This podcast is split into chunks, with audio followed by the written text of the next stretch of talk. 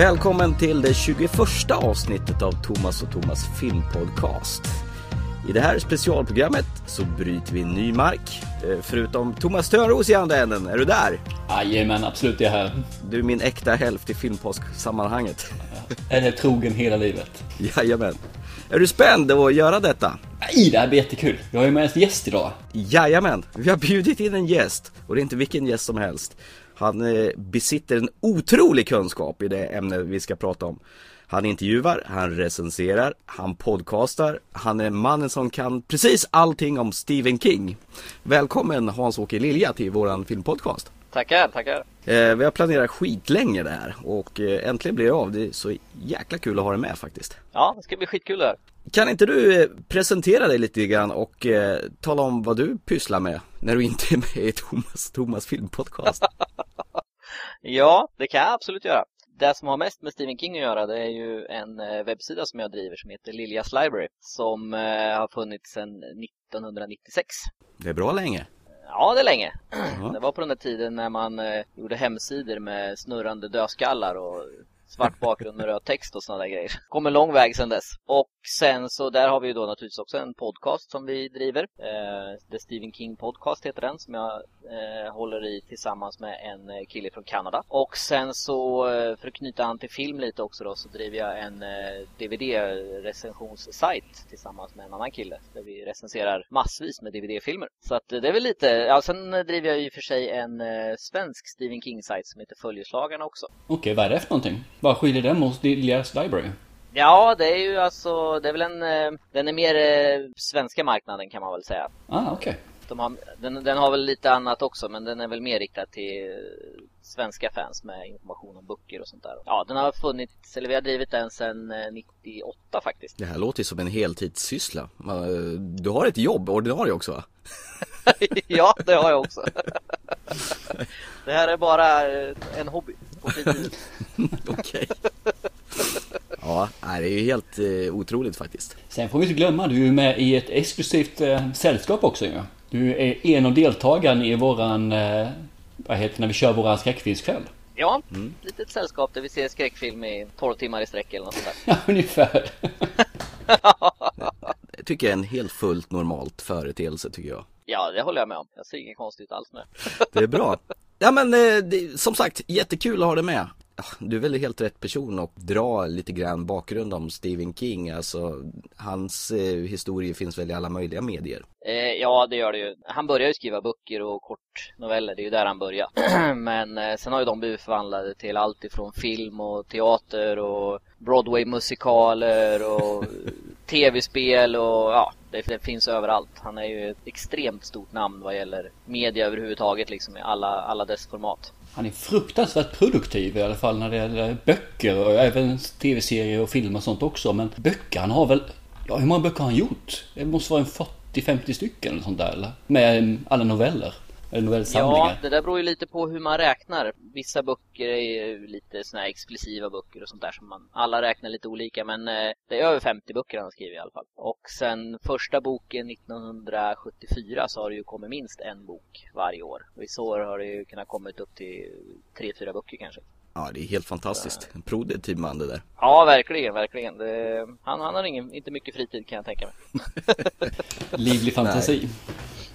Ja, det måste Ja. man ju ha. Ganska eh, livlig och eh, sjuk fantasi. Ja, han brukar ju säga det själv att andra går till psykiatriker och betalar för det. Han skriver en bok och får betalt för det. Så att, eh, det är väl en form av process kanske. Jajamän. Eh, I och med att det här är en filmpodcast så ska vi väl eh, främst fokusera oss på eh, filmer och eh, det är ju helt omöjligt att beta av hela den stora filmskatt som finns. Så vi plockar väl ut några som vi tycker sticker ut helt enkelt. Mm. Absolut. Vi kan väl börja med Pet Sematary. Från 1989 va? Mm. Jag själv hade ju fruktansvärda minnen av det där. Fruktansvärda. Jag och en kompis gick på bio och eh, köpte chips och satte oss och sjönk ner långt ner i soffan och vi slutade äta ganska snart. För det här var faktiskt en av de otäckaste filmerna jag såg. Jag kanske var 14-15. Den eh, var väldigt obehaglig kommer jag ihåg. Jag kommer ihåg den här lilla gossen där som är där. Han är ju helt extremt äcklig. När han springer runt där och fnittrar lite grann och skär av hälsenor på folk med en skalpell. Ja, det är lite onda dockan-varning fast det är en eh, levande kille. Ja, fa- fast mer creepy än under dockan faktiskt tycker jag. Just när det är små barn, jag tycker det är väldigt creepy. Um, usch, ja. Är det mycket småbarn för övrigt i Stephen Kings värld för, för övrigt? Han, han skriver ju väldigt mycket om barn, det gör han ju faktiskt. Mm. Eh, Det är ju många filmer som har barn i eh, huvudrollen. Shining, Eldfodd. Ja, det stämmer. It, Många, många har, eh, ja, barn eller ungdomar har, Ja. har ju ofta en, en framträdande roll i hans böcker. Det är väl kanske för att de är så utsatta kanske. Ja, men det är ju lite så. Alltså, man reagerar ju mer på om något händer en, eh, en liten femåring till exempel än om det händer en 48-åring. Och det händer ju ganska brutala saker med den här Gage. Om man eh, bara ska jämföra med en annan eh, filmatisering så gjorde de ju film av eh, Kujo. Just det, med Sankt Bernhardssöndagen ja. Eh, Precis, och där i boken så dör ju faktiskt den här lille killen. Men det Mhm. vågar man ju faktiskt inte göra när man gjorde film. Så då lät man ju honom sådär som typiskt amerikanskt slut hoppa till liv precis i sista sekunden där och, och De feg, fega ur helt enkelt. Ja, Jag vet att mamma tyckte var helt hemsk Kujo. Själv tyckte jag faktiskt den var bara rätt kass när jag såg den. Jag kommer mest ihåg en dreglande Sankt Bernhardshund som attackerade Ja. någon som satt i en bil mot slutet av filmen. Men Mm. eh, boken har väl naturligtvis Ja. så mycket mer än det. Men det var vad jag kommer Ja. ihåg av filmen. fast jag vet inte om jag håller med om att det är i slutet av filmen. Det är väl typ tre fjärdedelar av filmen kanske. så att, I och för sig är det väl slutet också men, men det är väldigt lång tid de sitter i den där bilen. Så att, Ja. ja, ja, Eh, Nu driftar vi lite ifrån djurkyrkogården Ja. känner jag. Ja. Gå, Det gå var- in på den igen lite grann så är den ju faktiskt väldigt lik boken för att vara en film i alla fall tycker jag. Mm. Den följer boken relativt bra faktiskt. ja. Mm. Det, det gör den faktiskt. Det, och det är ju inte alltid fallet men i just det här fallet så, så gör den ju det. Var Stephen King inblandad mer i den här filmen än andra kanske? Just för att den följer boken så ganska väl. Ja, han var ju lite inblandad i den. Eh, Jag tror han var inne och petade lite i manus och såna där grejer och sådär. Sen vet jag inte hur mycket han hade kanske med att göra just att den följer boken. För han, han har ju gjort lite andra, eller varit inblandad i andra filmatiseringar som inte följer böckerna så bra. Så att, Vilken då? Har du något exempel? Eh, ja, till exempel eh, den eh, absolut senaste faktiskt som är en tv-serie som har gått nu som heter Under the Dome. Där har man ju tagit, ja, där har man ju tagit sig väldiga friheter med handlingen. Och det är väl också lite för att man gärna vill att den ska pågå lite längre än boken. Boken utspelar sig under en vecka eller något sånt där. Eh, Medan man vill att tv-serien då ska naturligtvis pågå i många säsonger och då vill man ju dra ut på det. Så där har man gått, och där, där vart det ju så mycket klagomål så Stephen King gick ju själv ut med ett offentligt brev där han förklarar varför man hade gjort ändringar och allting sånt där. Mhm. Så han supportade själva tv-serien ändå då? Med andra ord? Ja, den, där var han ju faktiskt väldigt inblandad både i ja, göra den och castingen och sådana där grejer. Så, att, Okej. så Mhm. Det ser man. Ja. mm.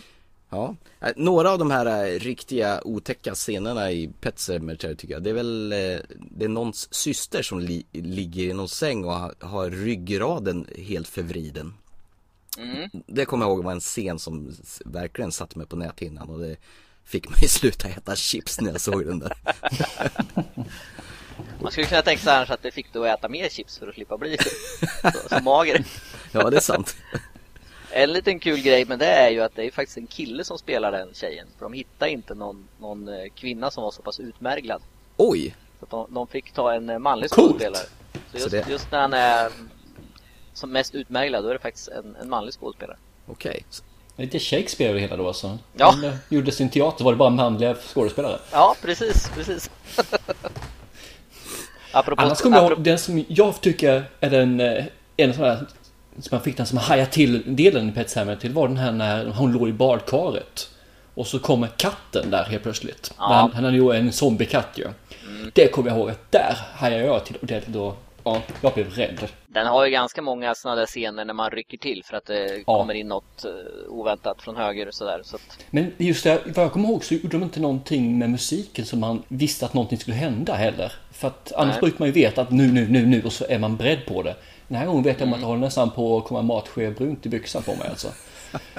Det var inte alls trevligt. Nej, och det är som du säger den där äh, hälsens eh, scenen med när Gage går upp med ett rakblad och väntar i någon hörn där. Den är också, ja, han ligger väl under en säng va och så när han står bredvid så skär han av hälsenan på. exakt. Den, Gammal doktor var han granne va? Ja, den var fin faktiskt. Mm. Ja, det, det, kan ju vara lite intressant att veta att man först ville ha eh, Bruce Campbell från eh, Evil Dead-filmerna i Nej! Jo. Oj! Eh, ja. Eh, sen funkar väl inte det rent praktiskt, de var väl upptagna med annat kanske och sånt. Men eh, han var första valet i alla fall för den manliga huvudrollen. Fast det hade väl nog blivit någon helt annan känsla över filmen tror jag faktiskt då. Ja. För han känns inte som någon så här riktigt eh, seriös, vad ska man säga, karaktärsskådespelare. Jag känner bara någon som en tuffa Ash. Ja, nej, det känns, jag vet inte riktigt hur man tänkte där när man ville ha honom faktiskt. Det känns, det känns lite... Det var nog bra att det blev som det blev. Ja, jag tror det. Jag tror det. Men, ja. Jag vet inte om du säger emot mig här, men Pet Sematary, det är en av de filmer som jag tycker känns som att de är den mest genomarbetade filmerna som faktiskt har filmatiserats av Stephen King och haft den budget som krävdes också. Vad säger du? Ja, det, jag vill ju hålla med om det. Alltså. Den har väl sina brister och så också, men äh, det är definitivt en av de som har hållit bäst. För de andra har varit väldigt låg budget på känns som och har väl, de har gjort genvägar som har blivit eh, lite konstiga och eh, billiga rätt ut sagt. Det är väl en av nackdelarna med att vara så pass stor som Stephen King är att folk går ju och ser filmerna oavsett så att man kan ja. komma undan med att göra en väldigt billig film och så sätta dit Stephen Kings namn på den och sen så går folk och ser den i alla fall. Det finns det ju väl, väldigt många bevis på. Ja, då tjänar man pengar fast man inte behöver satsa några pengar om man säger så. Ja, precis. Ja, han själv skymtar väl till i, i den här filmen. Vid någon begravningsscen så står väl han och är prästen har jag för mig. Mm. Ja, Stämmer men... bra det. Han har ju gjort en del sådana där små cameos, lite som uh, Alfred Hitchcock. Ja. Dykt upp lite här och där. Vad härligt. Mm. Ja, det är kul. Det är kul tycker jag, när de bjussar på sig själv sådär. Det är rätt intressant, för han är ju inte, inte som en person som vill synas på det viset. Han är ju ganska tillbakadragen privat och lämnar ju inte så mycket intervjuer på det viset. Så vill han ändå synas i filmerna. Fast jag tror det är nog lite annorlunda. Där kan han ju på sätt och vis kontrollera det liksom och, ja, mot att liksom vara en, en offentlig person. Mm, ja, det blir kanske en kul grej istället mer än att man äh, lägger ut sig själv. Ja, Men du Hasse, du har lyckats intervjua Stephen King ett par gånger va? Mm, två gånger. Men du är av få som får göra det va? Det är väl inte så många som får göra detta? Ja, vad gäller eh, just eh, så kallade fansites så är ju faktiskt min sida den enda som har fått gjort intervju. Lysande. Sen är det ju naturligtvis eh, ja, andra mediatidningar och sånt gör ju intervjuer hela tiden. Men, men just vad gäller ja, icke-offentliga eller vad man säger, sådana här fansites, då, då är faktiskt min sida den enda som har kunnat gjort en intervju med. Det är stort. Så det är ju fränt. Ja, det är stort. Ja, coolt. Det är riktigt coolt faktiskt. Ja, det är coolt. Ja. Det, en av höjdpunkterna. ja, är härligt. ehm, ja. Känner vi att vi kan gå vidare eller har ni något mer att tillägga? Skulle vi rekommendera att se Pet Sematary idag? Den är ändå 89, den är, har några år på nacken alltså. Är den så pass så att den har överlevt tidens tand? Ja, det tycker jag. Det tycker jag definitivt den har gjort. Det tycker jag. Sen, alltså, vissa grejer får man väl ha lite överseende med, men den är ändå inte... Det är inte så mycket i den som är tidsberoende, alltså. Och det är inte så där fasligt mycket specialeffekter ändå som... För det är oftast de som, som blir lidande, liksom. De är för dåliga några år senare. Men så, nej, jag tycker den har klarat sig riktigt bra. Mm. Ett praktexempel var ju faktiskt Carrie. Jag såg om den här om kvällen vad är han, mm. från tidigt 70-tal. Eh, de effekterna eh, kändes ganska utdaterade faktiskt. Eh, ja. Däremot är det rätt kul att se de här stjärnorna, till exempel John Travolta och Nancy Allen och de där i superunga roller. Mm. Och likadant han. Det är ju nästan deras genom, genombrott i den filmen faktiskt. Ja, jag tror det. Och likadant han ja. William Cat från House och han gjorde en tv-serie, Titta vi flyger med jättekalufs blond krulligt hår. Men man känner ändå igen dem trots att de är superunga, det är kul. Något som kan vara kul att nämna är också att det har ju pratats lite om eh, att det ska göras en remake på, på Pet Sematary. Okej. Okay. Och okay. Eh, jag hade förmånen faktiskt att få läsa ett manus till en variant av dem. Eh, och där hade man helt plötsligt gjort den här eh, Ellie, som hon heter, dottern, till tonåring. Vilket naturligtvis inte alls funkar speciellt bra. eh, och sen så såg jag faktiskt precis innan vi började spela in nu att man har tydligen eh, knutit upp Juan Carlos Fresnadillo. Okay. Som gjorde 28, 28 weeks later, 28 veckor senare. Jaha. Vad? Ska tydligen regissera remaken. Okay. Precis färska nyheter. Sen 10 minuter tillbaka ungefär. Oh, nu Trevligt. Härligt. Så att, eh, ja vi får se, det kanske händer något där. Jag, det är väl inte en av de filmerna som jag helst skulle vilja se omgjord faktiskt. Jag tycker nog att den originalet håller så pass bra så att man inte riktigt behöver göra en ny film. Nej, det är sant. Jag vet inte om det behövs. Det har du rätt i. Men man, av ren nyfikenhet så kommer man ju definitivt se den när den kommer ut. Absolut. Jag har ju den förmågan. Jag ser ju allt som kommer ut som Stephen King göra, bra eller dåligt. Så. Ja. Det kom ju en tvåa Pet Cemetery. Hade Stephen King något med den att göra eller var den helt fristående? Ja, helt fristående. Den hade ingenting Helt fristående. att göra För den var kass vet jag. Riktigt, riktigt Ah, dålig. det finns en Ja. sak som inte är kass med den, det är att eh, husguden Clancy Brown är med och, från Highlander. Det är väl han som dör och kommer tillbaka i den filmen har jag för mig. Och han, Ja, en av dem. han spelar ju nästan lite Kurgan-aktig där också, kommer tillbaka och kör Och sen, sen är ju faktiskt både Edward Furlong, det är ju han från eh, Terminator 2, Ja, Just det. här killen. Mm. Och Anthony Edwards från eh, Cityakuten. Och Ghost i Top Gun. Ja, de är också med så att det är ju, det var ju inget, och de var väl rätt så stora på den här tiden när den kom så att de lyckades ju få, få ganska bra skådespelare till den men eh, tyvärr så är ju resultatet inte alls så speciellt lyckat. Nej, det var väl bara att göra om där att någon dör och begrav dem och de kommer tillbaka och är elaka som fan. Det var väl det Ja, konceptet de ville återanvända antar jag. Jag skulle hoppa in på en film som vi inte får glömma om man säger så. Det är ju ändå den som är en av de kändaste tror jag faktiskt. Av de äldre filmerna åtminstone. Och det är väl The Shining. Mm. Eller Varsel som den heter på svenska tror jag.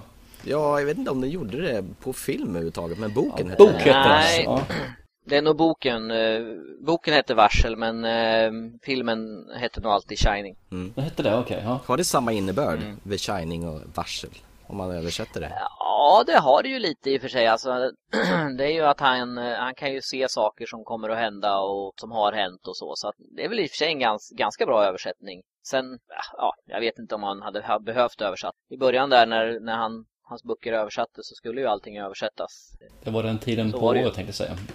Ja, så att, eh, ja, det är, det är en ganska okej översättning, översättning ändå tycker jag. Om man nu ändå ska översätta den. Eh, vad gillar du Jack Nicholson i rollen som eh, Jack Torrance i den här filmen Hasse? Ja, han är ju tyvärr helt fel. Visst är han det? Det, om, man, om man bara ser på slutet av filmen när han ska spela galen så Jack Nicholson har ju alltid varit väldigt bra på att spela galen. Så Mm. där, där funkar det ju. Men tanken är ju liksom att han ändå när, han, när filmen börjar så ska han ju vara hyfsat normal i alla fall. Eh, Men jag menar, redan i första scenen så ser man ju hans där lilla sneda leendet och då är det ju kört. Då är det ju liksom, det är helt fel. Ja, han ser ju galen ut från start, precis som du säger. Ja, Eh, Stanley Kubrick, han hade väl en, en, liten annan vision med den här boken än vad Stephen King hade antar jag. För att han gjorde väl, tog väl rätt mycket friheter och ändrade på rätt mycket saker va?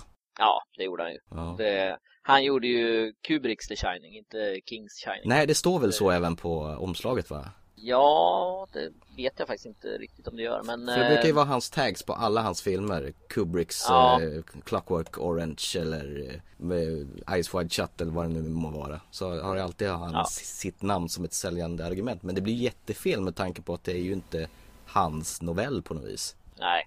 nej, han gjorde ju, gjorde ju om en del grejer och, och nej, den, den, den funkar helt enkelt inte. Nej. Och det är det som är lite frustrerande för den hamnar ju alltid högst upp på de här skräckfilmslistorna och jag, jag tror att de bara återanvänder den för den en gång har gjort det. Alltså, jag tror inte det är något vidare vetenskapligt bakom det där.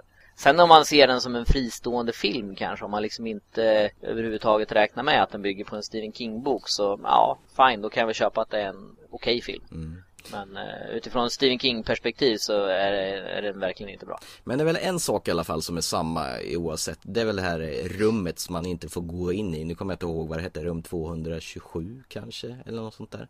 Ja, 237. Ja just det. Där den här eh, Ja. kvinnan ligger i badkaret. Ja. Den scenen, den kommer jag ihåg, den, den skrämde ju skiten ur mig. Från att han går fram till en jättefin välsvarvad brutta så förvandlas till någon halvruttnande äcklig gammal vänder ryggen till den sånt där så Ja. man får se något gapande hål där. Ja. Länge sedan jag såg den nu så att... Nej, jag, jag vet inte, jag tyckte det var fan mycket i den filmen som gjorde att man eh, hoppade till och man eh, satt på nålar alltså. Sen som, som du säger, filmatisering av King eller fristående. Ja, det är två olika betyg på dem kan man säga.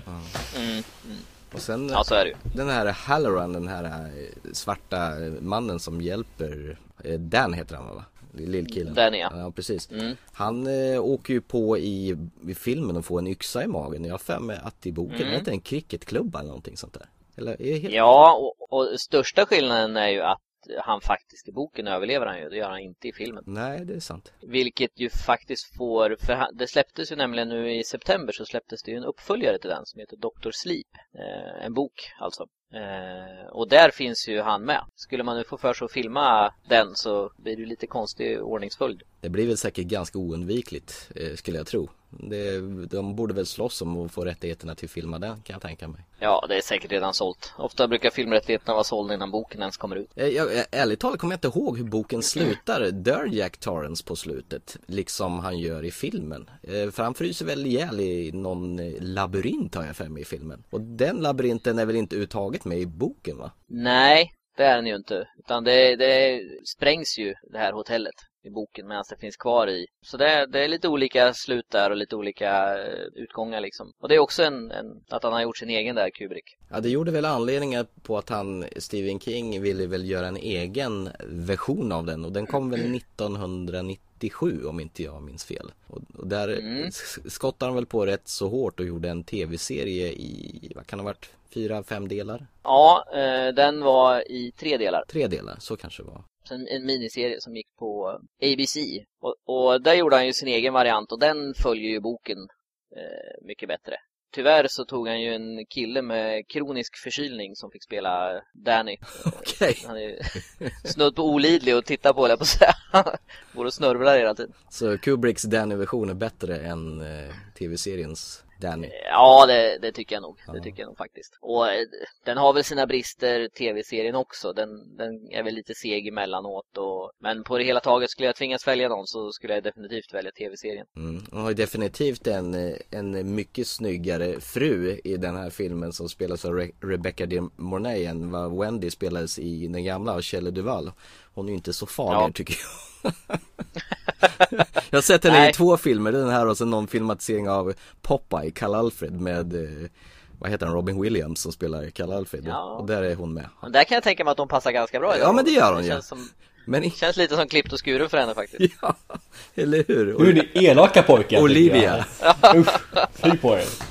Men det som kan nämnas med just eh, Kubricks version är att det finns ju lite olika varianter av den faktiskt. Först så gjorde han ju en som var 145 minuter lång. Oj. Eh, som, som bara visades i USA. Sen när den hade börjat visas på bio så tyckte han att nej fan den, det här var inte bra. Så han klippte bort några minuter i den. Och sen när den, när den kom eh, ut på övriga marknaden utanför USA så hade man klippt bort ytterligare en halvtimme Oj, av den. Så okay. det, det, finns en, en mycket längre variant. Är den bättre eller bara längre? Alltså den är längre är den det går inte att komma ifrån. Men eh, nej, jag vet det är ungefär samma. Det, det, är lite tillagda scener och lite ytterligare grejer och så. Men jag, jag vet inte.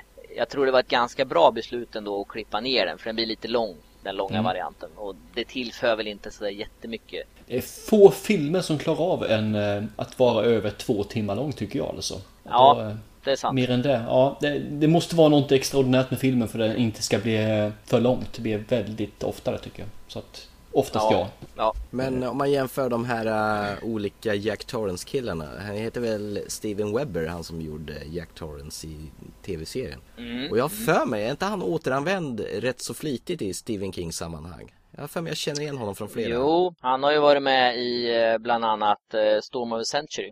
Okay. okay. Spelar huvudrollen, så att han har ju varit med i några stycken. Och jag tycker nog att han gör nog en bättre insats så tillvida att där, där får man ju lite mer den här känslan av att han, han går från normal till att bli galen om man säger. Även om då, om man nu ska berömma Jack Nicholson så han är ju väldigt bra på att spela galen. Det är ju svårt att komma ifrån. Men, men man får ju mer den här känslan av att han faktiskt blir galen där på hotellet jämfört med vad man får i Kubricks version. Sen eh, ska han väl kanske inte sitta på en tavla där hotellet har funnits i flera hundra år och en bild på Jack Torrance. Eller han finns med där på personalen. Mm. Det är väl också en sån här tillagd sak va? Ja, och det är också så här, vad fan betyder det? Alltså, Hon var död från början eller? ja, det, det, det kommer liksom ingen bra förklaring på den. Alltså, det kunde ju ha blivit en, en kul twist kanske om man hade fått till det på något vis. Ja. Men, men den förklaras aldrig, den liksom bara blir hängande. Ja, eh, för att hoppa från det ena till det andra så kom det ju någon film som eh, om mannen som klipper gräs, The Lawnmower Man. Jag vet inte om ja. han klipper han så mycket gräs egentligen i filmen. I början Ja då, Nej. i början klipper han gräs. Jo men i början klipper ja, han gräs. det gör han. han. Han är väl lite förståndshandikappad kanske man kan säga. Ja. Det här var väl någonting som kom när det här virtual reality slog igenom ganska hårt har jag för mig. Det var väl Precis. ett vedertaget faktum att eh, oj oj, man kan liksom uppleva andra världar i, med sådana här skärmar för huvudet och så vidare. Pierce Brosnan helt oväntat som huvudrollen i den här. Ja, Eh, har en... det var ju faktiskt väldigt, Har det var väldigt oväntat att han skulle ställa upp på något sånt. Precis, mittemellan James Bond och Remington Steel. Ja, Han har inget att göra, så vadå? Men för, hoppas han fick bra betalt. ja, för övrigt, har den så mycket med boken att göra eller en kortnovell eller vad är det? Ja, det är ju en kort novell, det är det. Och ganska kort. Men ja, egentligen är det ju bara namnet som, som stämmer överens med Kings novell. Ja, han klipper gräs i det- början också. Ja, okej, han klipper gräs i början. Det gör han i Can't Buy Me Love också, fast det är ingen Stephen King-film. Nej, Skulle det kanske vara. satt gräskli- Gräsklipparmannen som titel på den också. Ja, precis. Nej, det var ju till och med faktiskt så att, att eh, Stephen King stämde ju de som gjorde filmen på att de inte fick använda hans namn i Mm. filmen eller för att promota den. För att han tyckte att den var bara rent nyttjande av hans namn för att tjäna pengar och promota filmen. Han vann väl för det med va? Ja, det gjorde han. Mm. Men berätta lite grann här. Boken handlar om en förståndshandikappad kille som eh, får för mig att han blev någon försöksperson så att han ska bli eh, normal, normal smart. Eh, ja, filmen handlar ju om det. Och det går för långt och han blir superintelligent och det ena det till andra. Ta boken, vad handlar den om då? Eh, den handlar om en eh, vanlig man som ringer, får sitt, ska få sitt gräs klippt. Ska utnyttja lite rut, rutavdrag kanske. eh, eh, och det kommer en kille, lite småfet kille med grä, motorgräsklippare och, och ska klippa gräset. Och han, han är väl inte heller helt, eh, han har inte alla hästar hemma han heller. Men, eh, och han, han ska klippa gräset där i alla fall. Och den här mannen då som, som har anlitat honom, han ja, går in och sätter sig framför tvn och nickar till där. Och efter ett tag så kommer han, vaknar han till och går ut och kollar och får se då hur den här gräsklipparmannen springer på alla fyra eh, spritt språngande naken efter sin gräsklippare och eh, ätandes av allt det här gräset som, som gräsklipparen klipper då. Och just då så råkar det komma någon eh, liten sorkaktig grej. Jag vet inte om det är exakt en sork, men något sånt där litet djur och sugs också in i gräsklipparen och det åker ner i magen också då. Och sen då naturligtvis så försöker han ju att bli av med den här nakna karln som springer där på gräsmattan. Varpå han börjar jaga honom med gräsklipparen istället. Så att, ja, ni hör, det är, det är liksom inte, det är inte många rätt där. Den hade jag velat sett, den filmen istället. Det finns faktiskt en, eh, det finns faktiskt en filmvariant. Gör det? Ja, eh, Stephen King har ju ett projekt som han kallar för Dollar Babies där han eh, ger bort eh, rättigheterna till att göra en, en film på hans böcker eller kortnoveller för en dollar till filmstudenter film, eh, studenter. mot att eh, de får liksom inte tjäna några pengar på den utan det, det, det ska göras i studiesyfte. Eh, och den här får då visas på filmfestivaler och liknande. Eh, och då finns det faktiskt en filmatisering av Gräsklipparmannen som följer boken riktigt bra faktiskt. Okej, det är ingenting som finns på YouTube eller något sånt där.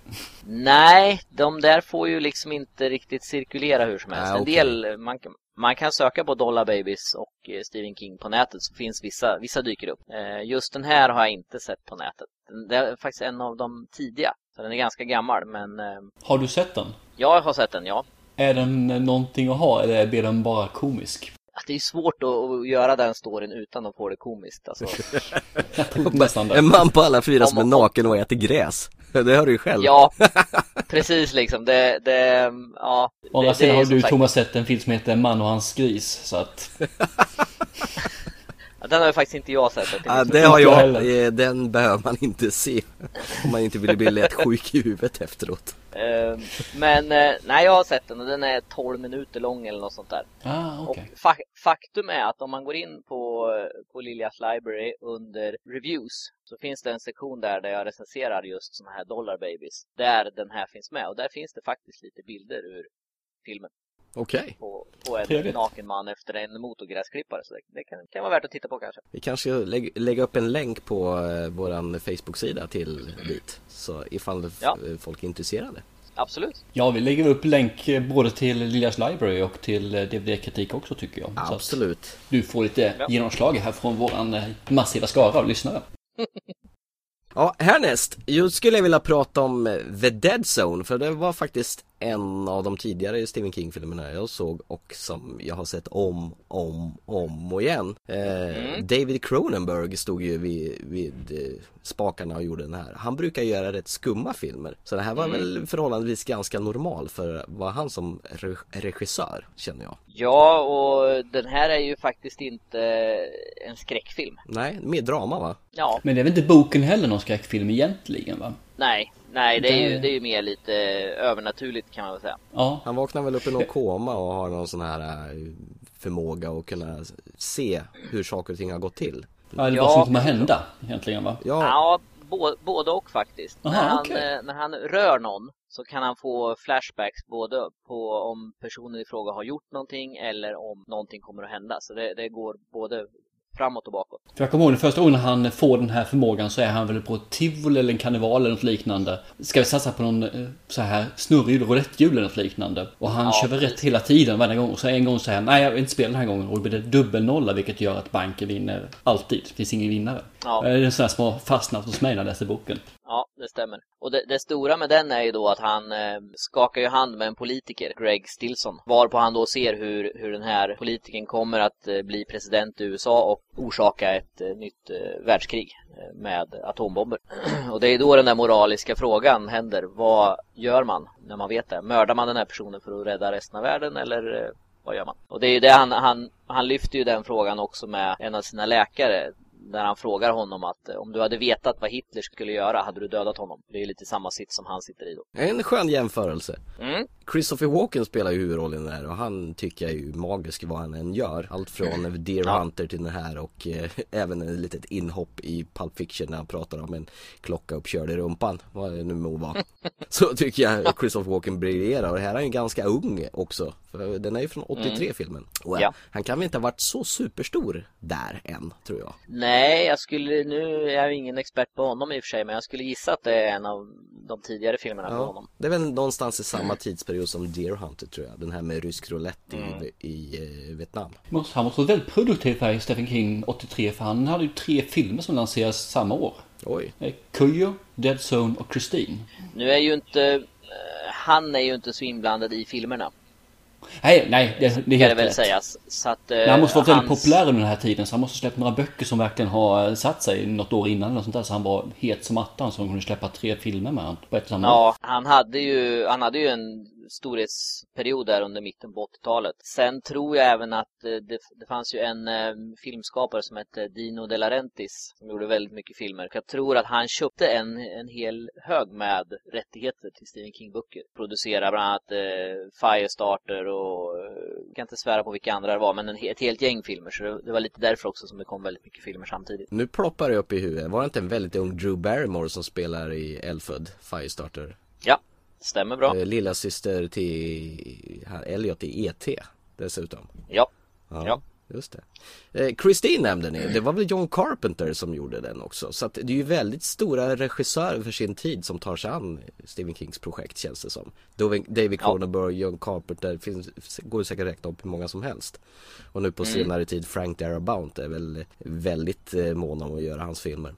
Ja. Lite synd bara att de inte får pengarna för att göra en eh, riktig film istället för att få sån här eh, lågbudget så får de fuska sig till någonting. Jag tycker att han hade behövt någonting som gör att han kunde få en riktigt stor film någon gång. Ja fast var, var de här filmerna så lågbudget utan det var väl kanske annan eh, pengasits för runt 80-talet än vad det är idag. Ja, jag tror, jag tror att det här var ganska stora filmer på den tiden. Alltså, jag tror inte att om man jämför med de här Children of the Corn-filmerna, uppföljarna och lite såna här rena B-filmer. Det här var nog ordentliga filmer, det tror jag, på den tiden. Sen, sen har de väl kanske inte riktigt överlevt tiden liksom, utan nu känns de rätt så billiga då. Men, men jag tror på den tiden så, så då var det nog riktiga blockbusters. Ja, för de låg ju under stora filmbolag eh, som till exempel Christine Mm. låg under Columbia Pictures och jag tror Dead Zone låg väl under Paramount och så vidare. Så att det var ju Mm. stora bolag som sköt in pengar för att få det här. Ja.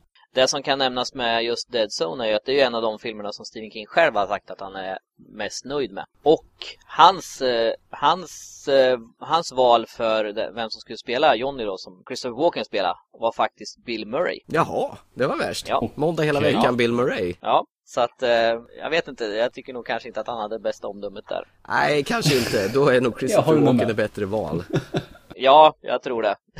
Den ynglade väl av sig och blev en tv-serie var det led sen också va? Mm. Och då var det ju eh, Michael C. Hall som gjorde huvudrollen. Det känns som han är, han måste ju vara hundra år yngre än Christopher Walken i ålders, om man jämför tidsmässigt. Eller jag vet inte. Ja, jag tror nog att eh, så gammal som Christopher Walken var då var nog han ungefär när tv-serien... Ja, det, är, det är ingenting sånt där som man reagerar på att shit vad ung han är typ när man ser den. Så att, För jag tänker bara eh, han Michael Hall från eh, Breakfast Club eller den här eh, drömbruden, Weird Science och, och de här eh, fast Pretty in Pink-filmerna och de där. Fast de kom väl typ i mitten på eh, 80-talet? Jo, de gjorde det. Dead Zone kom väl en aning senare, va? Serien. Ja, det, det gjorde den ju. Den eh, första säsongen kom ju 2002. Okej, det är bra många år senare. det, det är många år däremellan, ja. ja. Jag har inte sett den serien så det är väl därför det inte stämmer överens för mig i mitt huvud där, antar jag. Nej, och, men den serien var faktiskt, alltså man börjar väldigt bra. Första säsongerna var riktigt bra, de följde boken eh, bra. Sen naturligtvis så tog det ju slut på material från boken i och med att man, han skulle då hitta nya som man skulle skaka hand med och få föraningar och Det var sådana moraliska betänkligheter som var grundbasen i serien också då. Hur man... Ja, bland annat. Fast det var inte bara det här moralpredikan så, utan det var lite, ja, bara kul händelser också. Så att den funkar, men sen så ballar den ur lite allt vad det led då, i och med att de, de, de, fick väl, de fick väl dåligt med material att köra då. Eh, och sen eh, när de hade spelat in fem säsonger var det meningen att, att serien skulle läggas ner. Men sen fick de faktiskt till en sjätte säsong. Men då hade det gått så lång tid så då var vissa av skådespelarna hade hoppat av och ja, då, då ballade det ur helt. Då var det nästan lite arkivex-varning på den att det var myndigheternas komplott som låg bakom. Ah, så så den, den börjar bra, plana ut och störtdök på slutet skulle jag vilja säga. Man kan sammanfatta den. Det är som de flesta serier med andra ord. Ja, och den gjordes ju av eh, samma personer som har gjort en serie som går nu, som heter Haven. som bygger på en bok som heter The Colorado Kid eh, utav Stephen King. Och det var väl också sådär, där har man, de är inne på fjärde säsongen nu och första säsongen hade väl, man kan säga att det var kanske 50% som hade med boken att göra. Och den har liksom också planat ut och blivit sin egen, ja, sin egen grej liksom. Men den, den funkar rätt bra faktiskt, fast den har, fort, den har ingenting med Stephen King att göra idag. Okej, men den funkar fortfarande alltså. Ja, jag tycker nog faktiskt att den, den funkar funkar hyfsat. Det, det gör den. Måste ändå kännas konstigt liksom. Det är baserat på ett koncept och sen längs vägen så förvandlas Mm. det till någonting helt annat. Det är ju inte konstigt egentligen för det är väldigt få böcker som, som håller för att göra tv-serie av i fyra, fem säsonger. Det är ju sällan det finns så mycket material och då måste de ju på något vis liksom plana ut och bli sin egen grej för att överleva. Men det måste ju ändå kännas att den andas, äh, samma, har samma grund att stå på som ursprunget på något vis. Så man inte bara sticker iväg och gör om det totalt. Jag skulle nog vilja säga att Haven har stuckit iväg ganska mycket. Visste man inte att det är baserat på Colorado Kids så skulle man inte kunna, kunna ana det idag. Men jag tycker ändå att man har överlevt hyfsat bra. Ska vi gå vidare? Mm. Tv-serie, mini-tv-serie som jag överhuvudtaget inte har sett så jag kan inte ett smack om detta men den här var värd att se tydligen. Storm of a Century från 99 va? Mm. Eh, har du sett den Thomas? Nej, jag har inte sett den heller. Okej, då är du envåldshärskare och beskriva detta är och fenomenet och varför den är så bra. Ja, den är ju en miniserie i tre avsnitt. Också visades på ABC som för övrigt har gjort en hel del miniserier baserat på Stephen King. Då. Det här var ett manus som Stephen King skrev direkt för den här. Alltså den bygger inte på någon, någon tidigare bok. Och den handlar om ett litet samhälle som ligger på en ö. Ja, det är som de vanliga, ett lit, vanligt litet, litet amerikanskt samhälle där på ön. Tills den dagen det, det blåser upp och blir en storm så de blir helt isolerade. Då dyker det upp en eh, snubbe som heter Andrew Linoche som helt enkelt knackar på en dörr hos en gammal tant, går in och slår i hjärna och sätter sig och väntar på att polisen kommer. Och de eh, tar ju naturligtvis och sätter han i fängelse och eh, det enda han säger då är att ge mig det jag vill ha så försvinner jag. De vet ju inte riktigt vad det där handlar om men eh, ja, snabbspolar lite framåt och några döda och lite sånt så visar det sig att han, han vill ha ett av deras barn för att det här barnet då ska få ta över efter honom. Han är ju en ondska som har funnits i jättelänge.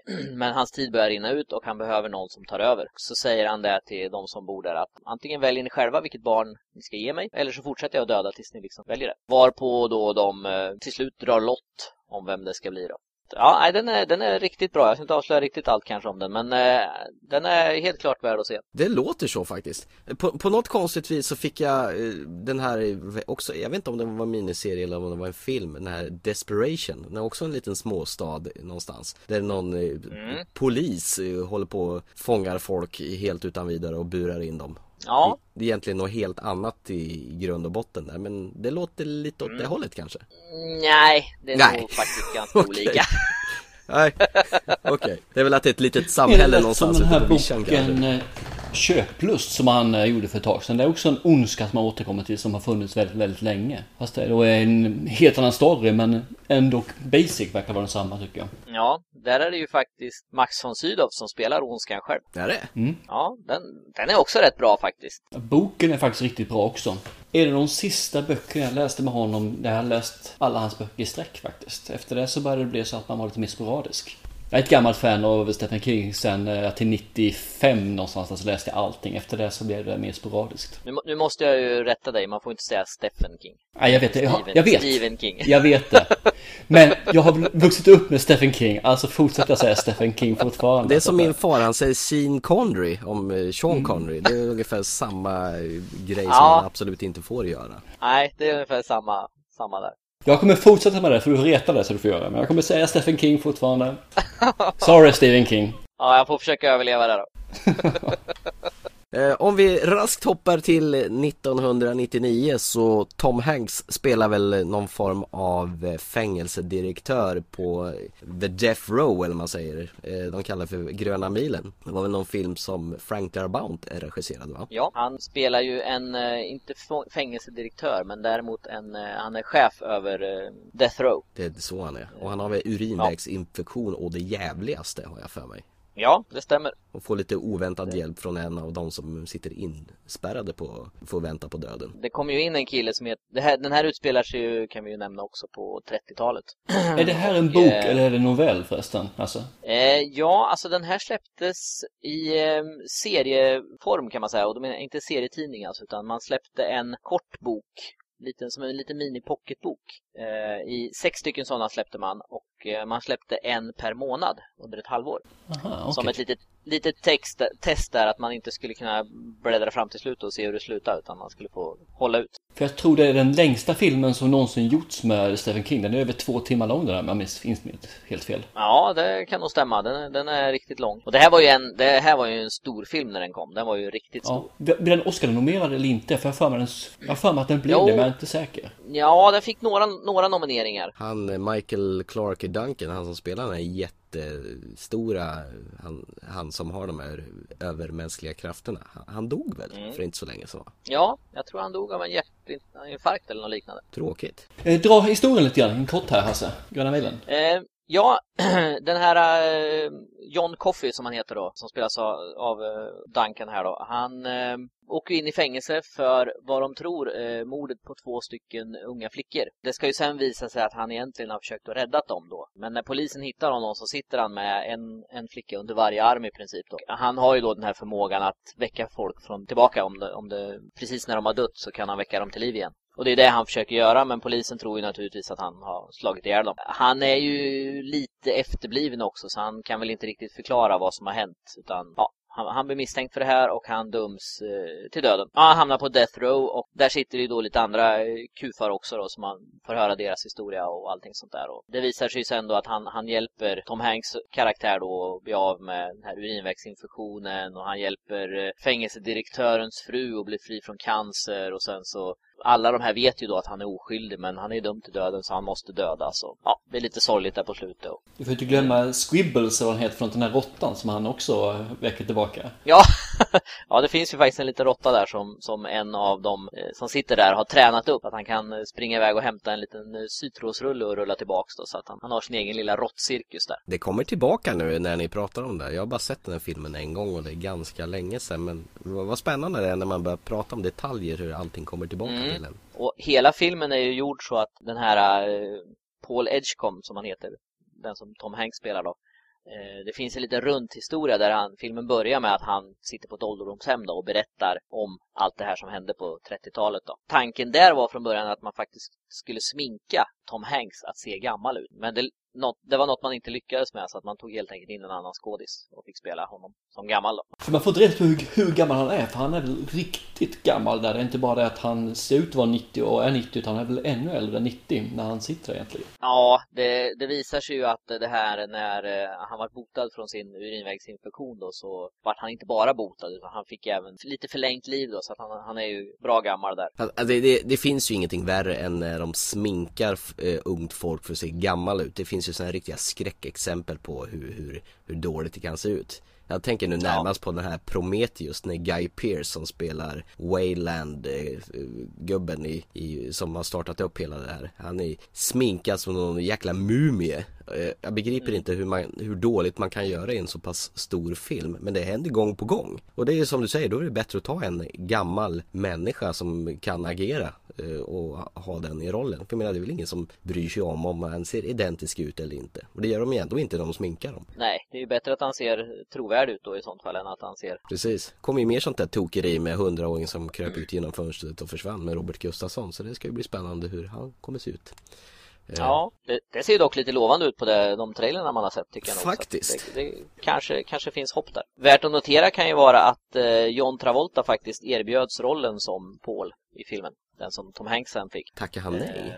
Eh, han tackar nej, ja, stämmer. Det var tur det, för Tom Hanks gör den ypperligt. Ja, så här i efterhand så, så här i efterhand så var det väldigt bra. Tom Hanks går från klarhet till klarhet alltså. Med, ju mer han har blivit äldre, desto tyngre och tuffare roller tycker jag han tar sig på. Eh, från mm. de här lättsamma tidiga han gjorde, de här Big och Svensexan och hem, eh, hem, Dyra Hem och allt vad de nu heter. Det var ju bara sådana här plojfilmer och splash. Men nu gör han ju mm. riktigt bra filmer faktiskt. Ja. Eh, ska vi gå vidare? Ja. Eh, nästa film eh, är ju också en film av Frank Darabont. Som sagt, han verkar ju ha väldigt eh, förkärlek att ta till sig Stephen Kings projekt. Det är lite kul just den här Shawshank Redemption som du tänkte nämna här att eh, när han, han gjorde ju den som också utspelar sitt fängelse. Han gjorde Gröna milen som utspelar sitt fängelse och han gjorde en, just en sån här Dollar Baby. Det var ju så han, han kom in i det här med att göra Stephen King-filmer. Han, han, han, fick göra en sån och så tyckte Stephen King att den var så himla bra så att då fick han chansen att göra en till, en riktig film. Och, äh, så att han, ett tag så hade han ju, eh, skojar man ju och sa att han hade världens minsta genre. Han gjorde Stephen King fängelsefilmer. Mm -hmm. och vet du vad det roliga är? Eh, Nyckeln till frihet eller Char Shawshank Redemption som heter på original. Den mm. ligger fortfarande etta på IMDBs topp 250-lista över världens bästa ja. filmer. Ja. Den är bra, det är den ja. också. Den är riktigt bra. Men där har vi återigen en Stephen King-film som egentligen inte är någon skräckis utan som är mer en eh, drama. Det, ja. det är därför den håller än idag för det är inga specialeffekter överhuvudtaget i filmen. Ja, det är väl den här skeden då som han får men, och planschen. Men det är också allt. Även bättre ja. Prison Break än vad den serien någonsin har varit. ja. Gått att jämföra. Nej, jag vet. Det är, det är lite, Stephen King själv brukar ju berätta en liten rolig historia om den att eh, han, han träffade en gammal tant en gång eh, som eh, gick fram till honom och så sa hon det att ah, jag gillar ingenting som du har skrivit, du skriver bara massa hemskheter och sånt där. D då tycker jag bättre om eh, Shawshank Redemption. Eh, varpå han försökte förklara då att det är faktiskt jag som har skrivit den också. Nej det har du inte alls det, sa hon och så vände hon och gick. bara helt i ovisshet att så var det faktumet. Ja, och det är lite typiskt alltså. Folk förknippar ju honom och det får han väl skylla sig lite själv också. För att eh, när han började ge ut böcker så var det ju mycket skräckböcker och han gjorde väl inte direkt något för att inte bli kallad skräckens mästare och allt det här. Och jag brukar ju säga det att jag har, jag har ett hjärta så, jag har ett hjärta av en liten pojke och jag har det i en glasburk på mitt skrivbord. och jag menar, gör man sådana uttalanden så ja, då blir det ju så. Men eh, många missar ju att han faktiskt har gjort mycket annat än skräck också. Och så är det ju faktiskt.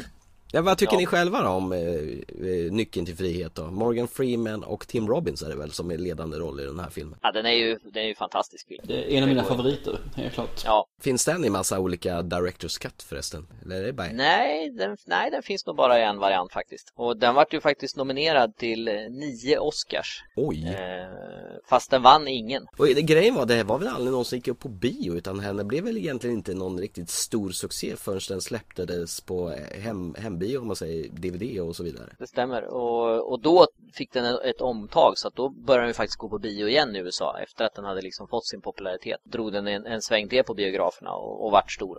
Och det, och det var ju, den spreds ju från mun till mun från folk som hade sett den liksom att den, att den var bra och så. För det var väl inget stort filmbolag som gjorde den heller för jag vet när de släppte den på DVD i Sverige så var det de här typ Atlantic Film så, så här, som släppte lite udda titlar som inte har fått någon bra distribution som tog upp den mm. har jag för mig. Det kan nog faktiskt stämma. Ja, det får jag nog erkänna att jag har lite dålig koll på. Men det, det är inte alls omöjligt. Jag vet man hittar dem ofta i sån här 59 spänns back tills det kom någon sån här eh, jättespäckad eh, årsutgåva med massvis med extra material och grejer. Då är plötsligt var den värd mer pengar. Det som kan vara kul när vi ändå har pratat om tidigare påtänkta skådespelare så kan det vara kul att den rollen som eh, gick till eh, Tim Robbins eh, erbjöds faktiskt till eh, Tom Hanks, Kevin Costner, Tom Cruise Nicolas Cage, Johnny Depp och Charlie, Charlie Sheen innan den hamnade där. Så att, Charlie Sheen? Ja. Lysande. Eller Carlo Esteves. ja, det kunde ha blivit en helt annan film om det hade velat sig så. Men det är alltså nog rätt mycket kul att eh, på grund av att folk tackar nej så blir det en specifik prägel på en film. Och det är tur att många fall att det blir så. Ja, och det, det finns ju en roll, det finns ju en karaktär i eh, filmen som eh, en ung kille som eh, Red lär upp. Han eh, skolar honom nästan. Den rollen var ju faktiskt skriven direkt för Brad Pitt. Sen tackade nej till den. Och det var kanske bra att det inte var en så stor skådespelare i, i den rollen. Då hade det kanske också blivit en liten annan film. Morgan Freeman, var han stor i, i detta sammanhang under den här tiden när det här kom tro? Ja, han var väl inte han var väl inte helt okänd? 94, så att han var inte okänd. Han var fortfarande där. Han, han har alltid varit där, det vill säga. Så länge jag kommer ihåg så är Morgan Freeman alltid varit ett namn att räkna Ja. 94 var han det också. Ja, sen vet jag inte exakt hur stor han var, men han var ju helt klart känd, det var han ju. Han small väl igenom ordentligt med Seven kan jag tänka mig, den och Brad Pitt va? Ja, Han har gjort en hel del innan dess också har jag för mig. Som sagt var innan eh, Seven. Men det är kanske det som eh, folk associerar honom med. Så är det. Eh, Ja. The Mist då? Det var ju också Frank Darabont. Eh, precis som Ja. du säger så verkar han ju gå all in på Stephen King-filmer. Eh, det här är faktiskt en av mina personliga favoriter. Trots att den verkar ha haft en ganska låg budget om man tänker på specialeffekterna i den här filmen. ja eh, det gör den. Och det har faktiskt sin förklaring. Det var just Frank Darabont ville göra, den har ju ett helt annat slut än vad novellen har. Och eh, det hade han bestämt sig för att han ville ha det här slutet, Frank Darabont. Och han var faktiskt erbjuden 30 miljoner dollar eh, extra om han ändrade slutet. Vilket han, vilket han vägrade och gjorde sin film ändå. Ja, det är ju ganska tragiskt slut är det ju. Det är det. Det är jättetragiskt slut. Ja. Men det är ju å andra sidan riktigt, riktigt bra slut tycker jag. Ja, ja, det här är ju, den här filmen är ju en av mina favoritfilmer just för att det är så snopet och det är så vedertaget och brutalt och rått och liksom rakt på. Det Man mår nästan Ja. lite dåligt av när man ser det hela och sen ödets Ja, ja. ironi efter det. Men man kanske inte ska eh, förstöra det om det är allt förmodan någon som inte har sett The Mist men slutet, det, det twistar loss ganska hårt. Ja, jag hade gåshud i flera dagar efter jag sett den faktiskt kan Ja. jag säga. Lite som eh, avslutningen på säsong 4 av Dexter kanske. Ja, kanske. Det här, det här, var, det här var nog värre käftsmäll tror jag. Ja, det var det nog absolut. Visst var det så. Thomas, vad tycker du om miss då? Jag hatar slutet. Du gör det? ja, jag skriver emot vad kär ska jag vara. Så. Nej, jag hatar inte slutet. Men jag tycker faktiskt inte att det, det var inte vad jag ville ha. Det var det inte. Okej. Jag tycker inte alls om när man eh, gör på det viset. Det gör jag inte. Däremot så tycker jag att den har följt eh, novellen väldigt bra, som den gjort faktiskt. Förutom eh, i, sl- ja, i slutet som sagt var. Är det det att de har ändrat slutet som du inte gillar eller är det själva, alltså det slutet som det blev? Både och faktiskt. Jag tycker att det slutet som han Stephen King har gjort är bra. Det är ett eh, icke-slut som han har i boken egentligen. Där de egentligen bara... Det, slutar med, om jag kommer ihåg rätt här nu, att de... Åh, ja. Ska vi ta så här och säga lite... Filmen handlar om att eh, dra in en dimma över USA. Och i dimman döljs det otäckheter som eh, äter och förstör allting. Några blir fast i ett köpcentrum där de barrikaderar sig med mat och ja, försöker ta, överleva den här då för att hjälp ska ju komma. I Stephen Kings slut i den här boken, så, i boken då, så tar de ju och ger sig iväg med en bil för att söka hjälp själva för att de kan inte stanna kvar hur länge som helst där och det slutar med att de egentligen ska hälla in ny bensin i tanken på bilen för att kunna åka vidare för annars står de still. Så slutar novellen.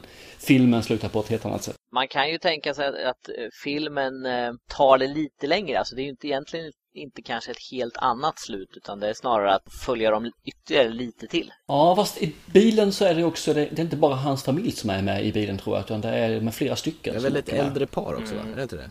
Har jag för mig. Och så här, så att, eh, jag vet inte, jag, jag tycker om det här när filmen de vågar att göra icke-slut. Det är därför som jag tycker att film, filmslutet skulle vara som novellslutet. För det här- ett icke-slut är oftast ett bättre slut. För det är, det är vägen dit som är det viktiga, inte själva ja det slutade huttinuttigt eller nu dog allihop stuket. Ja, Är det, är, det, är det allmänt känt vad Stephen King gillade i slutet på den här filmen? Ja, han, eh, hans kommentar var faktiskt att eh, det slutet önskar jag att jag hade kommit på. Okej, det var ett att, eh, jävligt har- bra betyg. Du har fel Thomas. Ja. ja jag har Jag rätt, har aldrig men Thomas fel. har fel. Nej, nej, nej. Nej, jag har aldrig fel. Någonting som är jäkligt coolt med den här filmen också Det är hon den där überreligiösa fanatiska tanten som, som splittar Mm. eh, de här gänget som är i, snabbköp eller supermarket där i två läger En del eh, tar, eh, hänger på henne som sina anhängare och andra de ser henne som en vilken galen kärring, henne måste vi få bort Men Mm. hon behövs ju ganska hårt i den här historien och jag gillar ju verkligen att de kastar dit en sån psykopatkärring som ställer till sån oreda Men var inte hon med i novellen också eller något liknande i alla fall? Ja, hon finns med i novellen också och det, Ja. och det, alltså det livar ju upp. Du får ju två, du får ju några, som, några att hata och några att gilla och heja på. Det är klart, det hade ju varit ganska tam historia om de bara hade suttit där och ätit konserverad mat liksom i fyra Ja, dagar. precis Så, att, så det, det är ju riktigt bra faktiskt. Fast den här filmen finns i en director's cut. Ja, eh, Svartvit va? En svartvit, precis. Frank Darabont ville ju göra en svartvit. Eh, han har ju lite förkärlek till det. Det var ju likadant med eh, den här tv-serien Walking Dead som han gjorde. Gjorde han ju även pilotavsnittet där, svartvitt. Och senare även hela första säsongen släpptes i svartvitt. Är det någon skillnad förutom det att det är bara utan färg? Nej, Okej. Det är faktiskt samma film utan färg. Det som, eh, det som gör den lite annorlunda är väl att eh, det blir ju en annan känsla över filmen, tycker jag. Sen så får man väl lov att erkänna att specialeffekterna står sig väl bättre i svartvitt än i färg. Det, det svartvita är lite mer förlåtande. Jag har faktiskt bara än så länge sett den i färg men jag har den faktiskt står uppe i DVD-hyllan med båda utgåvorna faktiskt. Där kan man ju nämna att, eh, för jag, jag var ju lite så här att, jaha, men är det inte det bara att dra ner färgen på tvn och titta? Men tydligen så är det skillnad på att dra av färgen på tvn mot det här som de har släppt nu. Exakt vad kan jag inte riktigt förklara, men Du kanske får Men lite andra nyanser och annat djup i Ja, filmen lite, lite sån skillnad ska det tydligen vara. En kul grej som, som man kan nämna om den här filmen är att det finns ju en motorcykelknutte med i filmen som eh, går ut med ett rep runt magen och sen kommer bara benen tillbaks. Där ville ju faktiskt Frank Darabont att Stephen King skulle spela den rollen.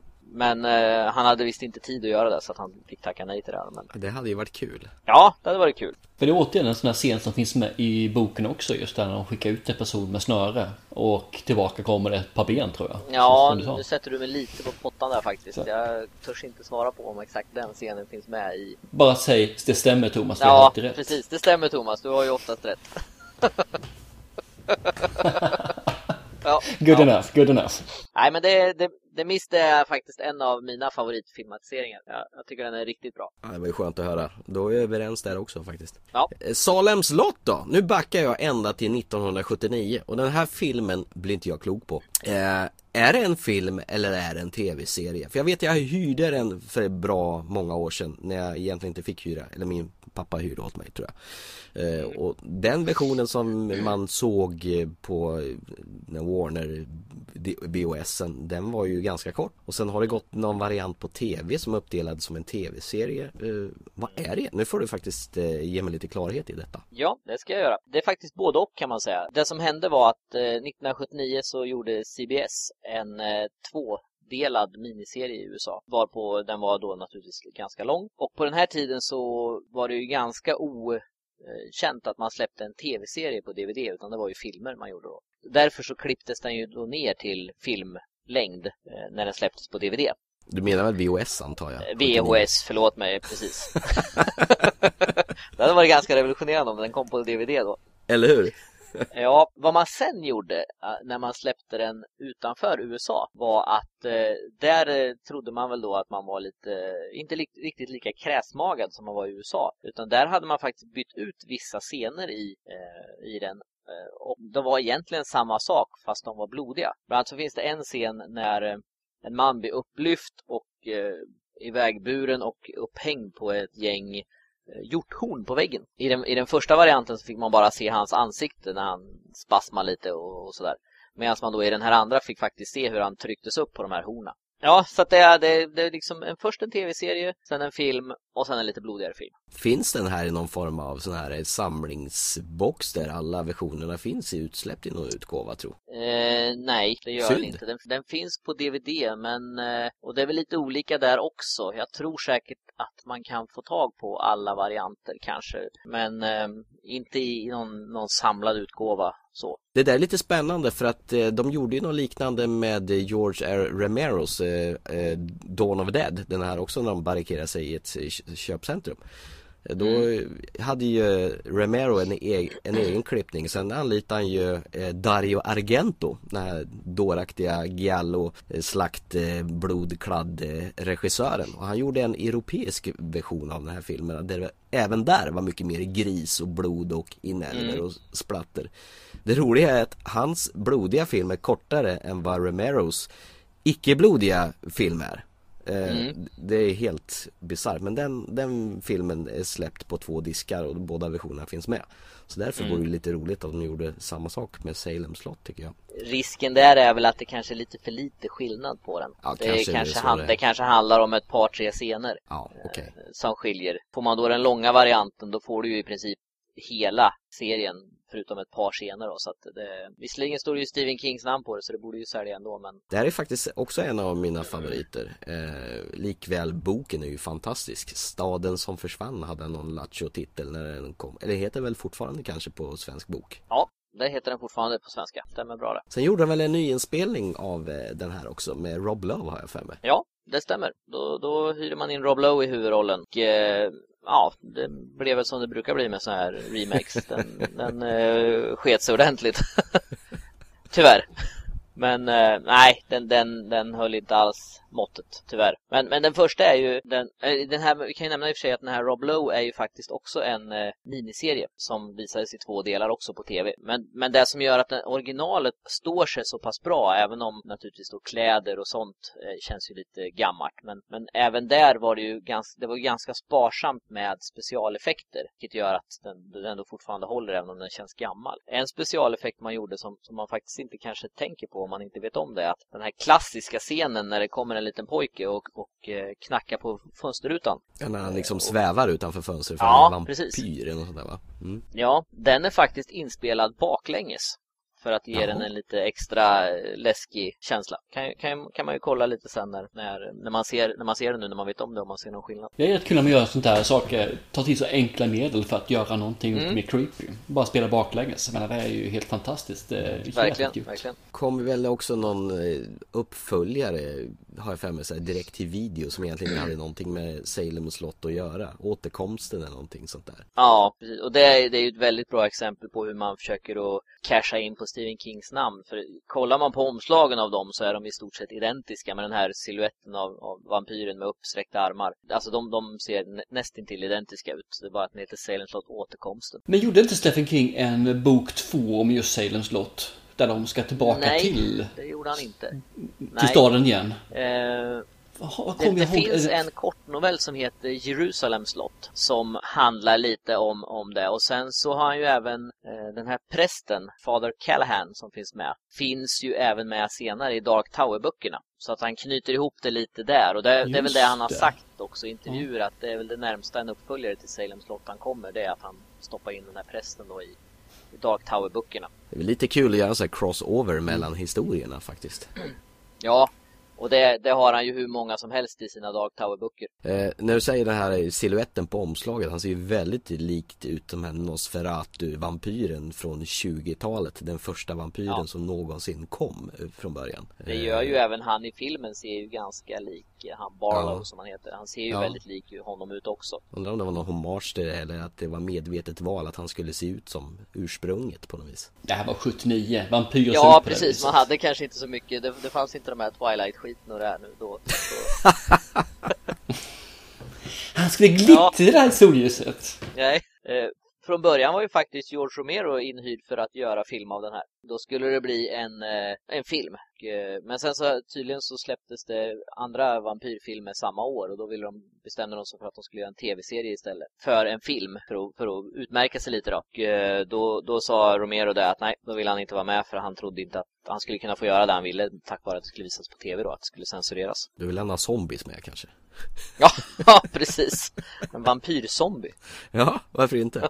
Nej, de tog ju Tobe Hooper som regissör, mannen bakom Motorsågsmassakern. Det tycker jag var lite spännande faktiskt. Ja, jag, jag tycker han gör ett bra jobb. Det, det funkar riktigt bra faktiskt. Mm. Eh, för att studsa vidare till mer tv-serier eller miniserier då så en av vad jag tycker är mer de lyckade miniserier det är väl Pestens tid eller The Stand som det heter på original. Får jag medhåll där att det är en lyckad filmatisering? Eh, ja, utav mig får du, en, eh, får du medhåll. Vi får mm. se vad herr Törnros säger som har, har rätt. Detta är ju en av mina, en av mina favoriter på Stephen King när det gäller böcker. Så att göra en eh, filmatisering av den här är ju eh, oerhört svårt som ska göra mig nöjd. Men eh, jag tycker de följer den riktigt bra och gör den suverän faktiskt. Man får med känslan i filmen eller tv-serien då. Så att absolut, den, den håller måttet. Nu vet jag att det finns en längre version än den jag har sett faktiskt på tv-serien. Ja, det finns, det finns ju en version som var fyra avsnitt lång som gick på ABC. Ja, ja det är den. Är det, är ja, det, det är den, den, det är den som finns. Den ja. långa där alltså? Sen Ja, kan du ha sett den långa? Ja. Sen vet jag inte riktigt hur de gjorde med den, om de klippte ner den. Den släpptes ju på, vilket var väldigt exotiskt på den tiden, en sån här lite tjockare VHS-utgåva där det var två band i och sen en sån här jättetjockt eh, fodral. Fodral, ja.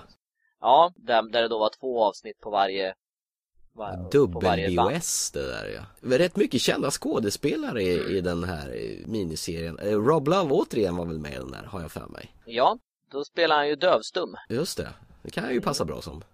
Ja, ska du inte vara elak. Jag tycker faktiskt att Rob Lau, han är ganska bra tycker jag faktiskt. Jag tycker han är lite underskattad jo. skådespelare. Jo men det är han faktiskt, absolut. Och sen, eh, vad heter det, CSI New York-stjärnan eh, Gary Sinins, heter han så? Mm. Sinins? Sinis tror jag.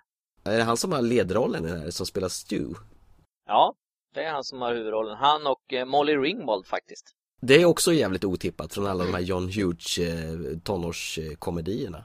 Ja. Eh, det som är väl skillnaden vad jag förstår, den som är största hotet i pestens tid, det är väl någon sån här cowboy, blond kille med jeans. Det är väl inte alls så i boken va? Och hockeyfrilla. ja, nej, han är väl inte kanske exakt som i boken faktiskt. Jag, är inte helt nöjd med han i filmen faktiskt, eller tv-serien.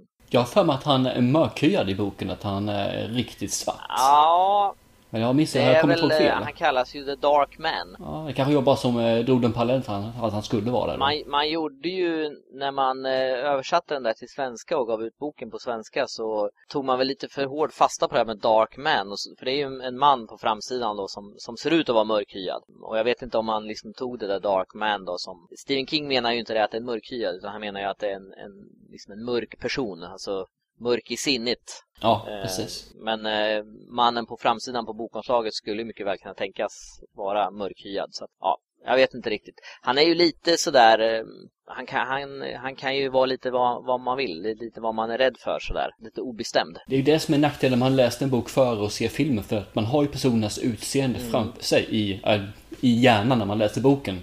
Så spelar det egentligen inte så stor roll egentligen hur de egentligen ser ut. Man får en bild i alla fall ja. hur de ser ut. Och sen ser man filmen och helt plötsligt så är den helt annorlunda som du säger. Den här blonda page-killen ser med långhåriga och cowboyhatt.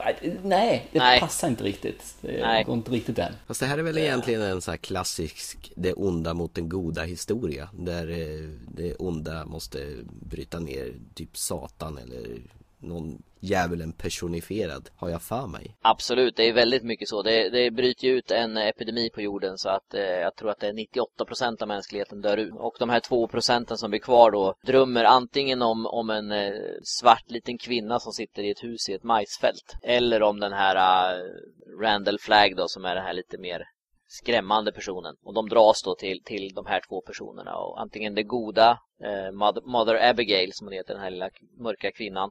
Eller Randall Flagg, det här onda då. Och så blir det då liksom två grupperingar och så ska de göra upp. Eh, så det är ju väldigt, det är, alltså, det är ju extremt mycket så här gott mot ont.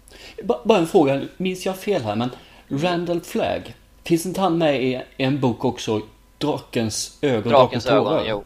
Eller Nej, han finns person? med där och han finns även med i eh, Dark Tower och han, han finns med, nej han finns, han dyker ju upp lite i olika böcker och ibland lite under andra namn och såna här grejer och det spekuleras ju så fort han skriver med någon, någon ond person om det är Randall Flagg i, i någon annan skepnad och såna här grejer så, så att han, han, är ju en, en, en ondska som har gått i flera böcker. Som jag vet att det finns en eh, Thomas som jagar honom också. Från Drakens Vadå, gör jag? Eller vad säger ni? du var säkert inblandad där på något sätt. Ja. Det är du alltid Thomas. Nej men det var ju, alltså det är ju som du säger, det är ju extremt mycket karaktärer med i den här. Och det finns, den finns ju utgiven i två versioner som bok. Eh, den ena lite kortare som när den, när den släpptes då första gången var tvungen att klippa, jag tror att det har pratats om typ 400 manussidor vilket eh, skulle kanske resultera i ja, 250 sidor färdig bok eller något. Och då snackar vi en bok som redan när den är klippt är på 800 sidor tjock eller sådär tror jag. Den klipptes ju ner då för att bokförlaget skulle kunna ta ett lite lägre pris för dem för man trodde inte att, att läsarna var villiga att betala vad det skulle kosta att ge ut den i full, full eh, tjocklek då, om man säger. Eh, sen släpptes den ju i början på 90-talet igen då i där man hade stoppat tillbaks allt det här eh, som fattades då. Och det är, det är ju verkligen värt att läsa den längre för det är ju, det är ju hela karaktärer som har klippits bort och väldigt mycket scener som, som är borta då. Så det, det, den är värd att läsa den långa varianten. De har inte tagit till sig den svenska varianten att eh, ge ut varje bok i två delar för att man inte vill trycka dem tjocka ja, längre. precis. Så det som släpps som en bok i England är två ja. böcker i Sverige. Ja, nej, det är ju, det är ju ingen bok ingen av hans böcker har ju getts ut delat så från början. Sen, sen finns det ju bok, bok nej, nej det finns ju bokklubbsvarianter och, och sånt då som, som har kommit ut då. Men, men i USA så har alla hans böcker getts ut som, som en bok. Förutom Gröna milen då som gavs ut i sex korta då. Det var ju ett medvetet variant för, för Ja, eller Svarta tornet då om man säger så. Ja, okay. ja, det är sant. Det, det, var ju fyra delar som skrevs under väldigt många år. Så att... Ja, just det, fyra delar är det som var den svenska som är sju delar, för de har delat upp de sista i två böcker. Nej, nej, sen... den är sju delar original också. Den är sju delar? Hade han okay, fel? Du sa fyra. Nej, jag tyckte han sa, jag tyckte Hasse sa fyra delar, och därför jag rättade mig, för jag tänkte att han måste ju veta att Ja, nej, jag sa sju delar. Det som kan nämnas är ju att faktiskt i den här pressens tid så finns det 125 roller som har repliker. Oj! Det, det säger ju lite av hur, hur, hur stor den är. Mm, ganska hårt. Ja, 366 ja. minuter klockar den in på. Skulle de göra en nyinspelning på den här också, har jag för mig det ryktas om? Ja, det har det pratats om. Eh, jag vet inte riktigt hur långt man har kommit där. Det var ju, tanken var ju att eh, Ben Affleck faktiskt skulle göra, skulle regissera den. Jaha, det ser man. Men, men det verkar ju som att det har blivit ändrade planer nu, att han har, han har plockats ut ifrån det. Han ska väl spela Batman istället kanske? Ja, precis. Eh, så nu är det någon som heter Scott Cooper. Okej, okay, för mig okänd. Som, ja, jag känner inte riktigt igen namnet heller där, men, men eh, som är tänkt att ta in då. Och det har ju också varit sådana där lite rykten om att eh, ja, allt ifrån att det ska göras en, en ny tv-serie till att det ska göras filmer och, och sånt där. Men ja, det, finns, det finns ingenting konkret att ta på än så länge. Jag hoppas verkligen det blir en tv-serie för det är så här som har ett slut då ju. Kort, här, som du har fyra avsnitt. Får gärna gå upp till en 6-12 avsnitt eller sånt där bara för att få ut så mycket som möjligt av den. Men det är bättre än att göra en film på den ja. här tror jag faktiskt. För den är så pass... Ja, ja det blir, får klippa bort så mycket som man får göra. Så att, äh, ja, gärna en tv-serie. Det känns som vi brinner ganska hårt för Pestens tid. Mycket att prata om när det gäller den. Vi går vidare till nästa favorit tycker jag. Det är ju faktiskt den här Misery eller Lida som den heter på svenska. Jag kommer ihåg mm. boken var väl en, en födelsedagstårta med något finger har jag för mig. En tumme. En tumme var det ja, precis. Ja. Exakt. Och eh, någonting som verkar återkomma rätt mycket i Stephen Kings böcker det är att det handlar om författare. Ja, det, det finns ju med på många ställen, ja. Och det är väl lite, det är väl lite att han är författare själv då. Man skriver den när man vet om. Så. Katie Bates gör ju faktiskt en jäkligt skön roll här som galet fan till eh, James Caan i den här filmen. Ja, och det här är ju, nej det är mer en thriller. Det här, och där kan man ju nämna att det här är ju faktiskt den enda utav Stephen Kings filmer som har fått en Oscar. Fick den Oscars? Ja, Katie Bates fick, fick faktiskt ja, fick en, en det, Oscar som bästa ja. kvinnliga huvudroll. Vad härligt. Ja, bara det är ju en grej alltså att någon som Stephen King får en, inte han personligen då, men en film baserad på hans får en Oscars. Det är ju liksom, det, det var ganska uppseendeväckande då. Vad är det hon slår av hans fot med? Är det en cricketklubba här också eller? Vad en tusan? slägga. En slägga är det ja, precis. Och hon slår ju, faktiskt, hon slår ju faktiskt inte av den helt utan hon, hon bryter ju eh, fotleden på honom. Det, det, var ju tydligen någonting de gjorde i gruvorna förr i världen när, när eh, slavarna försökte rymma. Då la de en, en, planka mellan fötterna på dem och sen så slog de av eh, fötterna vid fotleden. Då kunde de fortsätta jobba men de kunde inte hoppa därifrån. Okej, okay, så jag har gjort lite research hur man misshandlar sin eh, författare i sin novell. Ja.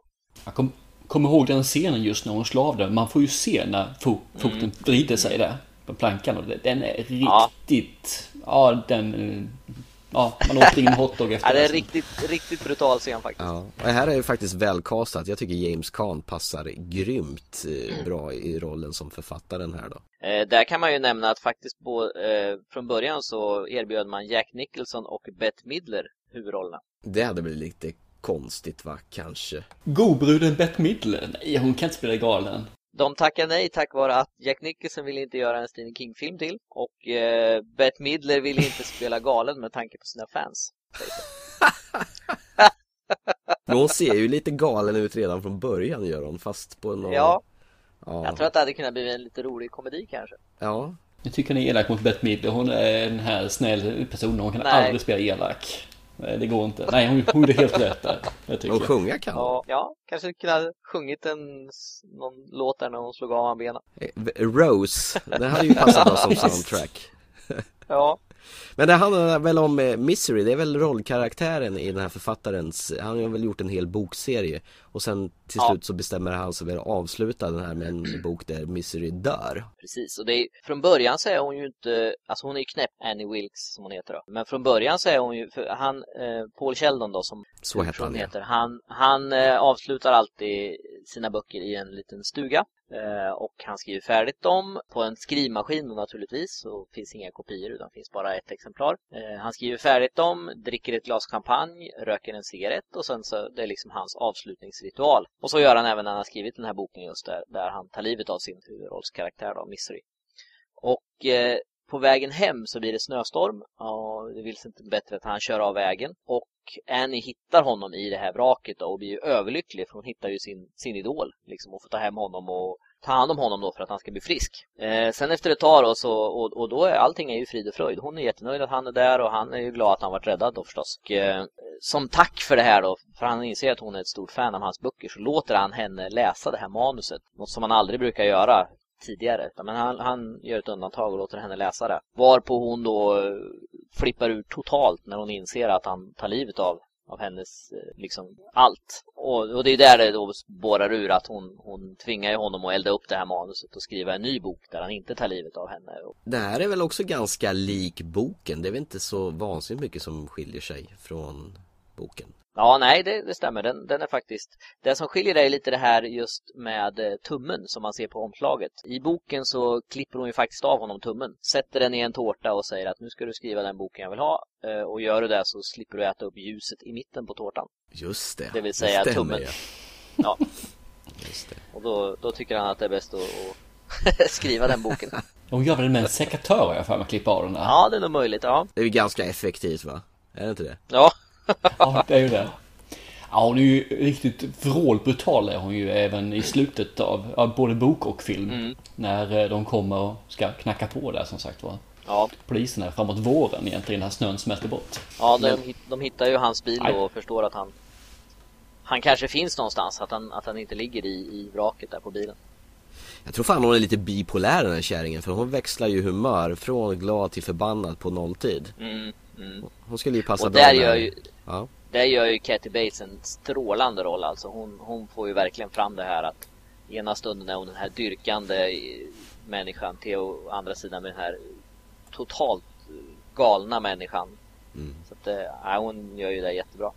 Vi gillar galna människor på film. Men det är något som kommer tillbaka hela tiden tycker jag i Stephen King, så här, både böcker och filmer och så. Det, det finns mycket barn med, eller ungdomar. Mm. Det finns det här ointelligenta, eller de här som är lite, ja vad ska man säga, de är inte som vi andra, stuket. Alltså som då i Lida nu det här har. Och återigen, i många, många böcker så finns det med de här som är lite eh, underbegåvade. Jag vet inte, och så har du den tredje som är Stephen Kings eh, trademark och det är att allting utspelar sig i Maine då. Men eh, Ja, jag tycker att det blir nästan samma sak hela tiden om man tittar på hans, hans karaktärer. De, de finns i grupperade där. Sen så finns kanske inte en med i en bok, men de finns ändå som grupper. Men det, Och eh, ibland finns de allihop i en samma bok. ja, det stämmer. Det stämmer absolut. Han har ju vissa, vissa typer av personer och, och människor så här som han gillar att ha med i sina böcker. Det, det stämmer ju definitivt. Så jag har insett en annan grej också som är ganska genomsyrande i de många. Det går oftast inte så riktigt 100% bra för huvudkaraktärerna i hans historier. Eh, de dör som på flugor. Jag tänker på Jack Nicholson i Shining, han, han stryker ju med. Carrie går inte så bra för heller. Eh, när slutet på The Mist går inte så himla bra för huvudkaraktärerna där heller. Det är ofta så här att det Det går fan åt helvete för många. Och det, Ja, och det är rätt skönt tycker jag. Att det inte behöver vara där tillrättalagda sluten. Och det är, det likadant i djurkyrkogården slutar väl också inte så himla lyckligt heller. nej. Nej, det är och, det, och det blir ju lite så, alltså har man skrivit så pass mycket som han har gjort då, över 50 böcker och jag vet inte hur många kortnoveller, då får han ju liksom med både det här öppna slutet, han får med förjävliga slut, han får med positiva slut, han får ju med allt liksom för att han har skrivit så mycket så det täcker liksom rubbet. Det är det som jag tycker är så gott när man läser hans, eh, de här böckerna, Svarta tonen-böckerna. Mm. I sista boken där så säger han, det, jag tror det är 100-150 sidor kvar eller någonting, så säger han, nu är egentligen boken slut. Mm. Men eftersom de flesta vill ha ett, ett, annat, ett riktigt slut om man säger så, så, så skriver jag ett här, men ni behöver inte läsa det för det är helt, det tillför ingenting. Nej. Men jag skriver i alla fall bara för att. Och så läste jag de sidorna och jag höll med om, jag skulle inte läsa dem. Det var, det var helt meningslöst. Helt förbaskat meningslöst. Ja, Men jag fick det slutslutet. Nej, jag håller nog inte med om att, jag tycker nog att det var ett bra slut. Men, men eh, det, det vore lite intressant att se hur många som inte läste de där sista sidorna. Utan bara, ja hopp, och så slog Man är, igen tvung, man är ju tvungen att läsa det. Det är ju bara Det är ju det som är Ja. meningen förstås. Ja, ja, naturligtvis. Ska vi hoppa vidare? Jag tänker på den här äh, clownen, Pennywise tror jag han heter. Eh, It Mm. heter på original, Mm. Det på svenska. Det var väl en rätt så naturlig översättning. Ja. Eh, clowner är ju jävligt äckliga i alla lägen. Och, Eh, Ja. och den här clownen är specifikt äcklig och han är väl ond, eller folks rädslor personifierad vad jag har för mig med det här. Ja, det stämmer. Just att han är en clown är ju, alltså det har ju blivit lite, just på det så har man ju fastnat för att han är en clown. Men ska man hårdra det så är det ju precis som du säger, han är ju det som man är mest rädd för. Så att eh, i boken så är han ju väldigt många olika grejer. Det var väl också, gjordes väl en tv-miniserie på några avsnitt har jag för mig. Jag för mig jag såg den när det gick på TV3 för bra många år sedan. Det är väl vad jag kommer ihåg egentligen. Ja, det stämmer. Två avsnitt var det, som också visades på ABC då, 1990 visades den. Det handlar ju om ett, eh, om ett gäng eh, människor då, som först får man se dem som barn och sen så får man se dem eh, som vuxna. Det, handlar ju om att en ondska kommer till den här staden då, Derry, som en fiktiv stad som Stephen King har hittat på, där många av hans berättelser utspelar sig. Den här ondskan kommer igen var 26 år tror jag om jag inte minns helt fel. Måste då besegras, vilket de då först gör som barn och sen som vuxna. Och, och det där, i boken kastas ju det där väldigt mycket fram och tillbaks, dåtid och nutid. Medan det nu i, i, i filmen så handlar ju första delen, första avsnittet, ganska mycket om när de var barn och sen när de vart äldre i, i andra avsnittet då. Nej, jag tycker den clownen är vidrig alltså. Han, han dyker väl upp i rätt många skepnader har jag för mig. Mm, mm. Detta var ju en av de här mest vidriga böcker jag läst. När jag läste den väldigt, jag tror jag läste den när jag gick i sexan. Och det finns en sån här sekvens just när han är i avloppen och eh, pratar med någon som står där liksom och säger Come down to us, we all float down here och sån, såna här saker. Och jag kommer ihåg att det tog mig flera år innan jag kunde stå på det här brunnslocket när jag duschade. Jag ställde mig alltid utanför det. För han kunde komma upp och dra ner det. Jag visste att det var löjligt. Men ändå så gjorde jag inte det. Jag stod inte på de här förbaskade avloppen. Alltså, jag gjorde inte det. Nej. Nej, det är ju, det är ju en, eh, en av öppningsscenerna nästan i, i tv-serien just när, när en av de här sju personerna som det handlar om lillebror är ute och seglar med en sån här liten pappersbåt i den scenen och så whoops, försvinner den ner då i Mm. avloppet och så dyker clownen upp där och det slutar väl med att han rycker armen av den, den där lilla stackars killen där då. Ja, så kan det gå när man är ute och seglar med sin pappersbåt. Är den boken trogen? Precis, det är farligt. Tv-serien? Ehm, ja, alltså det är den väl till viss del, men det är ju också det, alltså det, boken är ju på över tusen sidor. Oj, det är riktigt svårt. 1188 är den på. Förlåt, vad sa du? I Den svenska, den svenska är på 1188. Ja, precis. Och jag menar, det är ju omöjligt att få med allt. Ja, förhållandevis får man väl säga att den är, är hyfsat bra följebok. Men som sagt, det, det är ju svårt att få med. Men, men det, som, det som lyfter den tv-serien är ju Tim Curry som spelar just eh, clownen Pennywise. Ja, så Han är det är ju- Tim Curry som gör den? Ja, han är ju Just det. underbar i den rollen alltså. Det, det, det, jag tror att det, det är mycket det som gör att man gillar den tv-serien faktiskt. Han, att han, han, han gör den rollen så himla bra. Är det tv-serien du rekommenderar att se eller filmen? Ja, det finns ju ingen film. Det är ju, Ja, det finns är det en film TV också? Nej, det, Gör det inte nej. det? Det har ju pratats även där om fel att det ska göras en, eh, nyinspelning av den. Men det är också lite sådär, det har nämnts och eh, ja, det har ryktats okay. lite och såna här grejer men det finns ju ingenting konkret där heller. Men, men. Eh, ska vi hoppa vidare? En film som absolut inte är en skräckfilm. Det handlar väl egentligen om eh, pojkars uppväxt och jag gissar väl på att någonstans på 60-talet. Eh, jag tänker på Stand By Me eh, med mm. vad jag kommer ihåg mest Corey Corey Feldman är med i den va? Och Kiefer Sutherland är med. Kiefer Sutherland spelar väl hans storebrorsa va? Ja.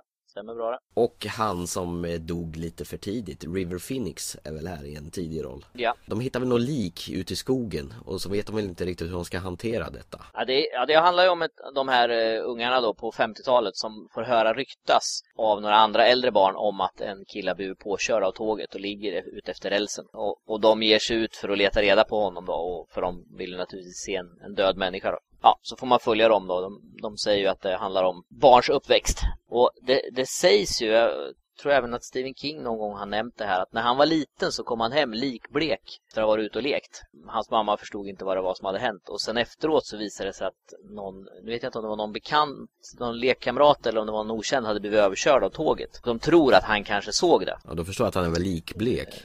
Lik. Ja, precis. Och det handlar ju lite om det här och att det, det, det går ju igen lite i den här filmen att det är en kille som har blivit påkörd av tåget. Och, ja. Men jag, jag förstår väl riktigt de här eh, äldre killarna som jagar rätt på något vis. Var, var kom det in någonstans? Och, eh, taskiga som, taskiga som fan mot de här yngre killarna har jag för mig. Ja, alltså det, ja, de retas väl och bråkar med dem och mobbar dem lite helt enkelt bara. Eh, de är väl bara jävliga. Eh, och även de, om jag inte minns helt fel, så är det de som vet om att den här killen blivit påkörd av tåget. Och när de snackar så hör en av de här killarna i det här yngre gänget. Och sen så ger sig båda gängen ut eh, och ska hitta den här döda killen då. Och det blir en liten tävling nästan mellan dem, vem som ska hitta honom. Jag måste säga bara en fråga, jag vet inte om du kan svara på den här, men det finns ju musiken där, Stand By Me. Mm. Är, ju, är musiken gjord för filmen eller är det bara en tillfällighet? Eh, det är nog en tillfällighet. Jag tror låten kom bra många år tidigare faktiskt. Det är inte någon 60-talslåt faktiskt. Eller, eller 50 eller 60-talslåt är det. Ja, den är ju klockren för, det är som gjord för, för filmen. Så. Och det är ju, där, det är ju därifrån filmen har fått sin titel. För, bo, för eh, novellen som den bygger på heter ju faktiskt The Body. Aha. Så att eh, det, den, gissningsvis så har, ju, har, ju, har den ju tagit namnet ifrån låten. Så. Ja, B Ben E. King heter han som har gjort låten förresten. Precis. Tack, det var det namnet jag letade efter. ja, nej men det är en Något fin som... film. Nej men Corey Feldman hade man väl någon storhetstid här tror jag för han gjorde väl eh, rätt mycket sådana här uh, ungroller. Fredag den 13 del 4 fick han ju vara Tommy Jarvis bland annat och uh, License to Drive, han gjorde väl den här, vad heter det, The Lost Boys också med Kiwi Sutherland. Uh, så att han var stor då. Nu vet jag knappt vad han gör idag.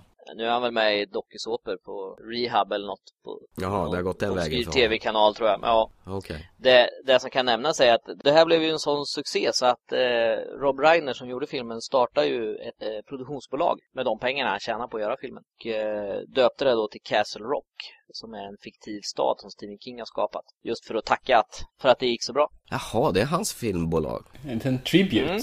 Just det, gjorde massa tv-serier också har jag för mig. Ja, det kan nog stämma att de gjorde. Ska vi hoppa vidare? Mm. Nu har vi ju faktiskt eh, lyft fram filmer som har varit i min och jag tror i eran tycke rätt så bra filmatiseringar av Stephen Kings eh, noveller och romaner. Eh, har, har, ni några direkta alltså, bottennapp som ni känner att ni måste lyfta fram? Hasse, vad säger du? Ja, det finns ju massor. En av de, de sämre är väl eh, Sometimes They Come Back. Till Just exempel. Det. Eller det är något killgäng som eh, någon slags spöken eller gengångare av något slag eller? Ja, precis. Och den gjordes ju som en tv-film faktiskt först i USA. Och även där när den släpptes på VHS då i resten av världen så la man till vissa scener. Bland annat när de kör över en bro och skickar ut lite kroppsdelar genom bilfönstret och såna här grejer som tydligen var för hemska för att visa på, på tv då. USA. Och den fick ju även två uppföljare då som, som fick de fantasifulla namnen Sometimes They Come Back Again och eh, Sometimes They Come Back For More. Som naturligtvis då inte hade ett dugg med, med huvudfilmen att göra utan eh, var bara riktigt, riktigt usla. Det är lite som vi pratade om tidigare om att man, man gör gärna en film med, med Stephen Kings namn på för att det säljer, det säljer i sig liksom. Filmen behöver inte vara så himla bra. Det kan ju inte vara så jätteuppskattat av författaren kan jag tänka mig. Nej, han eh, har ju faktiskt ändrat lite när han säljer filmrättigheterna idag. Så säljer han filmrättigheterna till eh, att göra en film. som det var förr, förr i tiden. Då när man köpte filmrättigheterna så köpte man tydligen även rättigheterna till att göra uppföljare. Det ingick liksom i samma paket.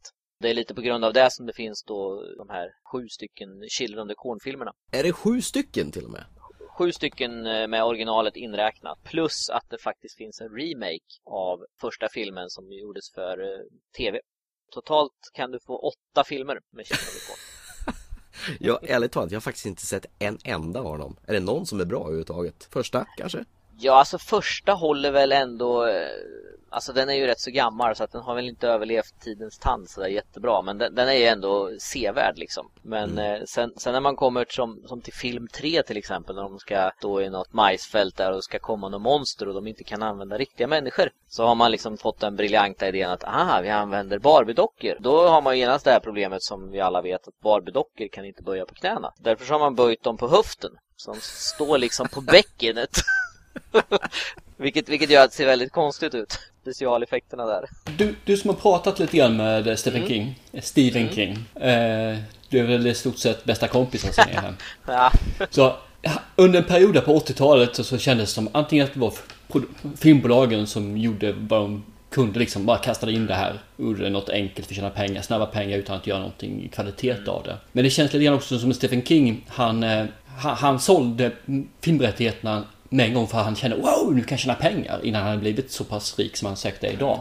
Har han gjort någon förändring idag mer än just att han inte sålt uppföljaren? Att han kanske ställt lite krav på hur filmen ska se ut? Eh, att den ska hålla en viss nivå? Ja, han, ja dels tror jag han är, han är väl mer restriktiv med när han säljer filmrättigheterna och han är ju framförallt mer inblandad i vissa filmer. Och sen så tror jag nog att han lärde sig lite av just det här att han sålde bara och, och hade ingen mer kontroll. Men jag tror han, han, han har nog lite den inställningen också att boken är ändå boken och boken är något han har skrivit. Filmen är ändå någonting som någon annan gör en tolkning av hans bok och har egentligen ingenting med honom att göra. Vad tycker du om det? Vad jag tycker om det? Ja, men alltså att boken är boken, filmen är filmen. Sen så kan då de skilja sig ganska brutalt åt emellan. Jag menar, har man, ska man se en film som det står under Stephen King mm. på vill man inte se den filmen som man har läst boken om. Det vill man ju naturligtvis göra. Och, eh, tyvärr så tror jag att man har lärt sig över åren att oftast så blir man besviken när man ser en Stephen King-film. Och det har nog både med att göra att det är många filmer som är riktigt usla. Men samtidigt så har det nog också att göra med att hans, hans böcker är så pass eh, beskrivande och han målar upp sådana persongallerier eh, liksom med personer och allting sånt där. Så att det går liksom aldrig att få det så bra på film. Det, ja, det är ju jättesvårt men naturligtvis vill man ju se något bra.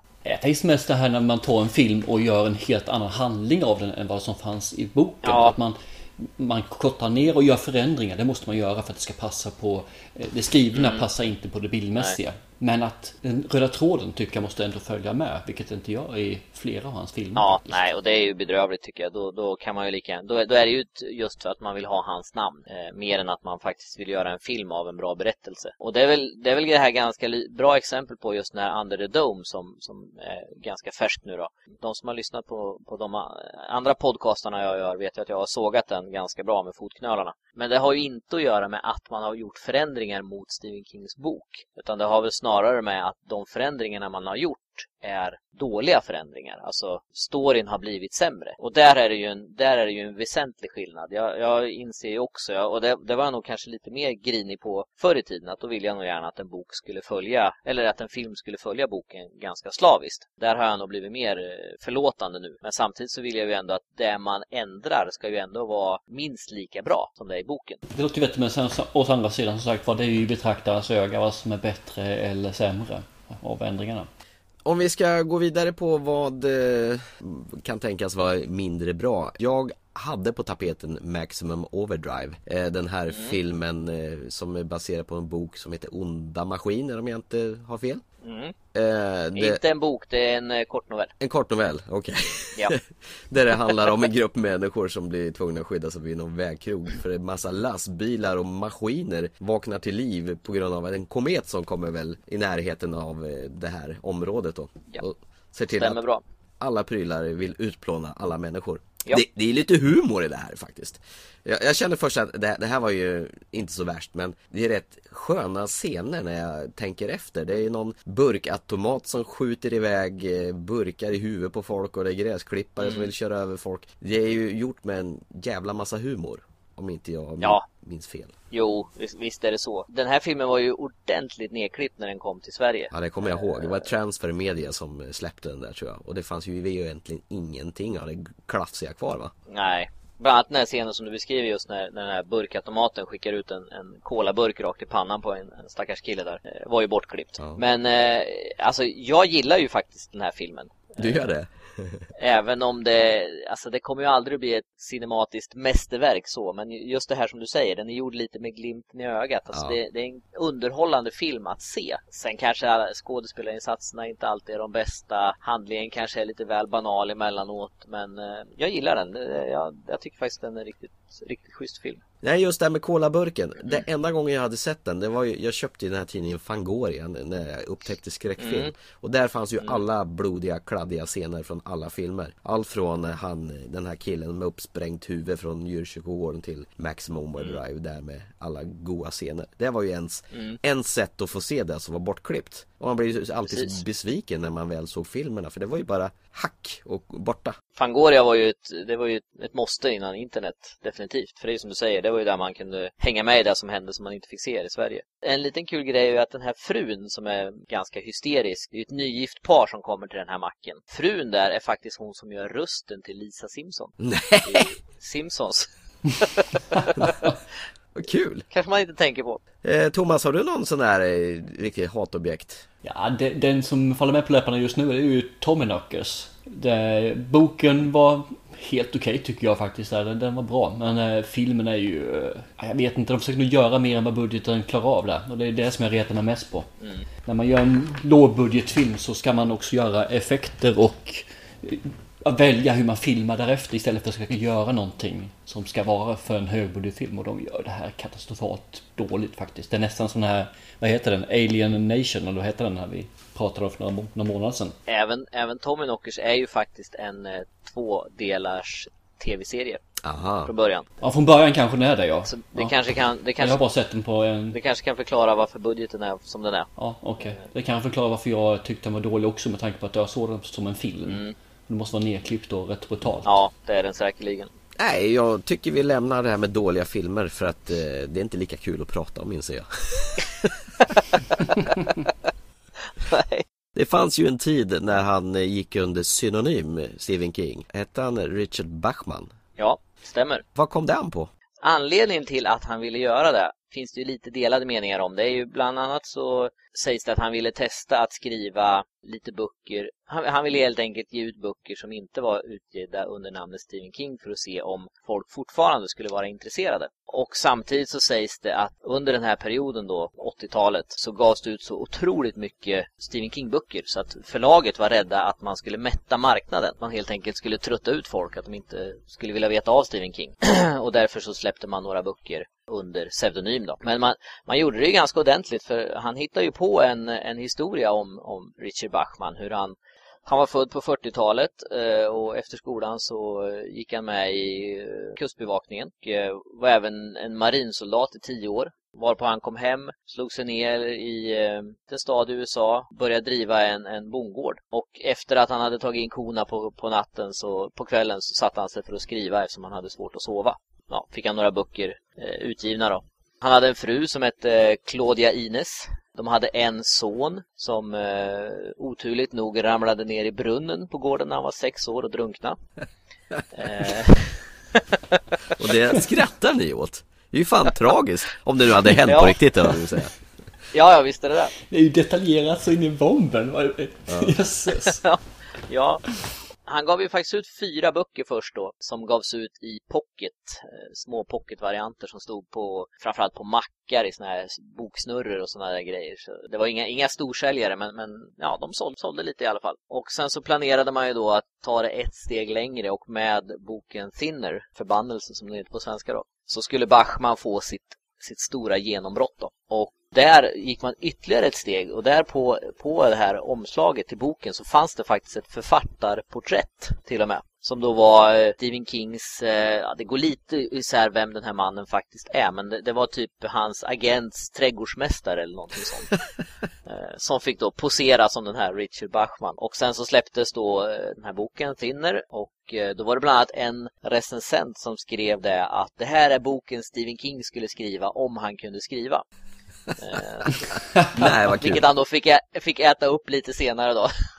Ja, för hur länge höll den här hemlighetsmakeriet? För det kom ut ganska snabbt här för mig. Ja, första boken släpptes 77 eh, och hette Ja. Rage. Andra boken eh, The Long Walk släpptes 79. Tredje boken Roadwork slä- släpptes 81. Running Man släpptes 82. Thinner släpptes 84. Så efter det sen så avslöjades han då. Så att, så att i sju år höll det sig. Det var så pass länge i alla fall alltså, så han kom ut med 77 den första. Ja. Det var rätt intressant. Det är ju faktiskt bara några år efter han eh, debuterade med sin första Ja, bok. ja Carrie kom ju 74. 74 till 77, tre år Ja, efter. det var ju folk som var lite sådär för att när han, eh, och det som skulle avslöja honom sen var ju att han, copywriting på en av de första böckerna stod ju under namnet Stephen King.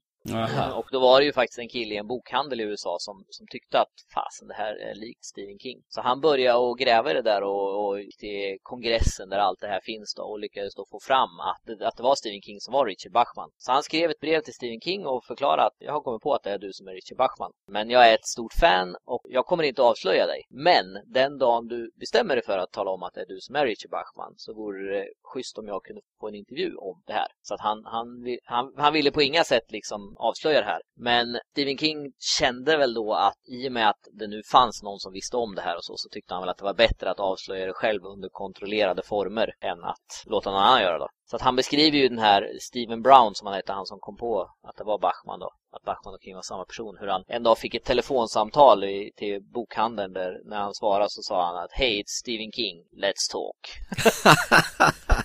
Vad coolt. Så han tog det på ett ganska bra sätt, Stephen King ändå. Han, han liksom, ja, okej, vi skiter i det här nu. Ja, vi, vi går ut med att det är jag. Men jag har tittat grann här och det verkar som det finns två böcker till här med Richard Bachman. 96 och 2007, Väktarna och Blaze. Ja, precis. För Stephen King, han är ju lite så här, så han skojar ju till det lite. Tanken var ju faktiskt att Richard Bachman skulle ge ut boken The Dark Half eh, Eller Stark som den heter på svenska. Som handlar just om en författare som skriver under pseudonym och sånt. Den- var ju tänkt att den skulle bli en Bachman-bok. Och även Lida skulle bli en Bachman-bok om han inte hade avslöjats. Men då eh, 94, eller 92 då när, när det här skulle avslöjas då, så gick man ut och sa att Richard Bachman hade fått en eh, hjärntumör och han eh, 1985 plötsligt dog av cancer of the pseudonym. kallar man det.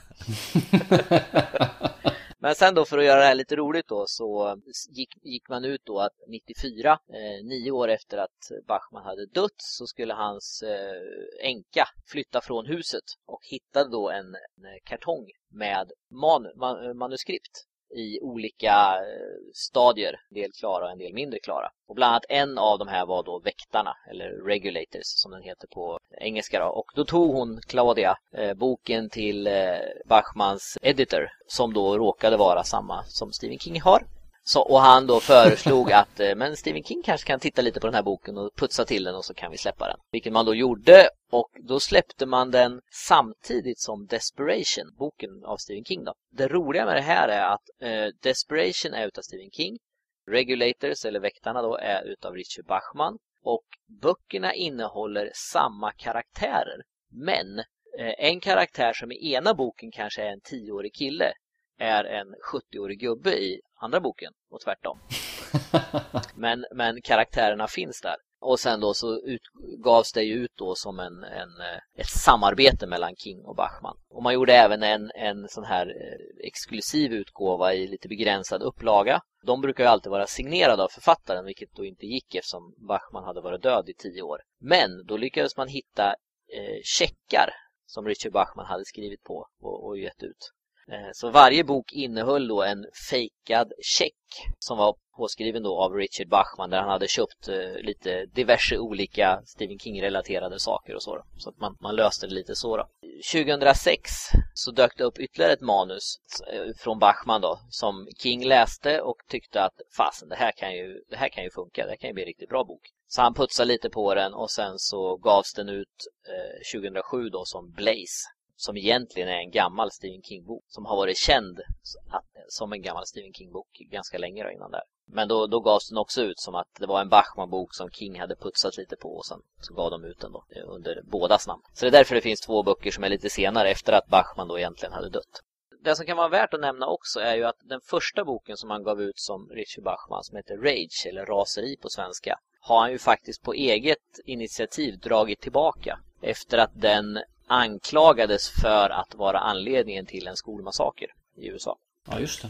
Det stämmer. Fast den boken var ju riktigt, riktigt den bra. Den är riktigt, riktigt bra, absolut. Men uh, han, ja. han resonerar väl som så att finns det minsta lilla chans att det faktiskt stämmer så är det liksom inte värt att ha den kvar utan då, då är det bättre att ta, ta bort den från marknaden för att inte riskera något. Låter väl vettigt. Ja.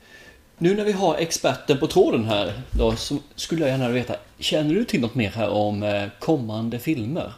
Är det, är det någonting som snackas om som är lite mer kommer lite längre fram i stadiet? Ja, alltså det nämns ju hela tiden eh, massor med filmer som ska göras. Det som, det som har nämnts som ändå är, eh, finns troligt att det kommer inom, ska vi säga närmsta två åren i alla fall, är väl dels en film som heter Mercy som är baserad på en eh, liten kortnovell som heter Grandma och handlar om en kille som är hemma och ensam tillsammans med sin gamla eh, sjuka mormor som dör medan föräldrarna är borta då och han är själv hemma med henne. Hon är, är väl kanske inte riktigt den mormor man förväntar sig. Psykopat kanske. ja. Och här är det faktiskt eh, Chandler Riggs som man kanske känner igen från Walking Dead som spelar Carl, den här unga killen Jaha. som ska göra, ska göra huvudrollen. Och den eh, tror jag att man faktiskt har börjat med.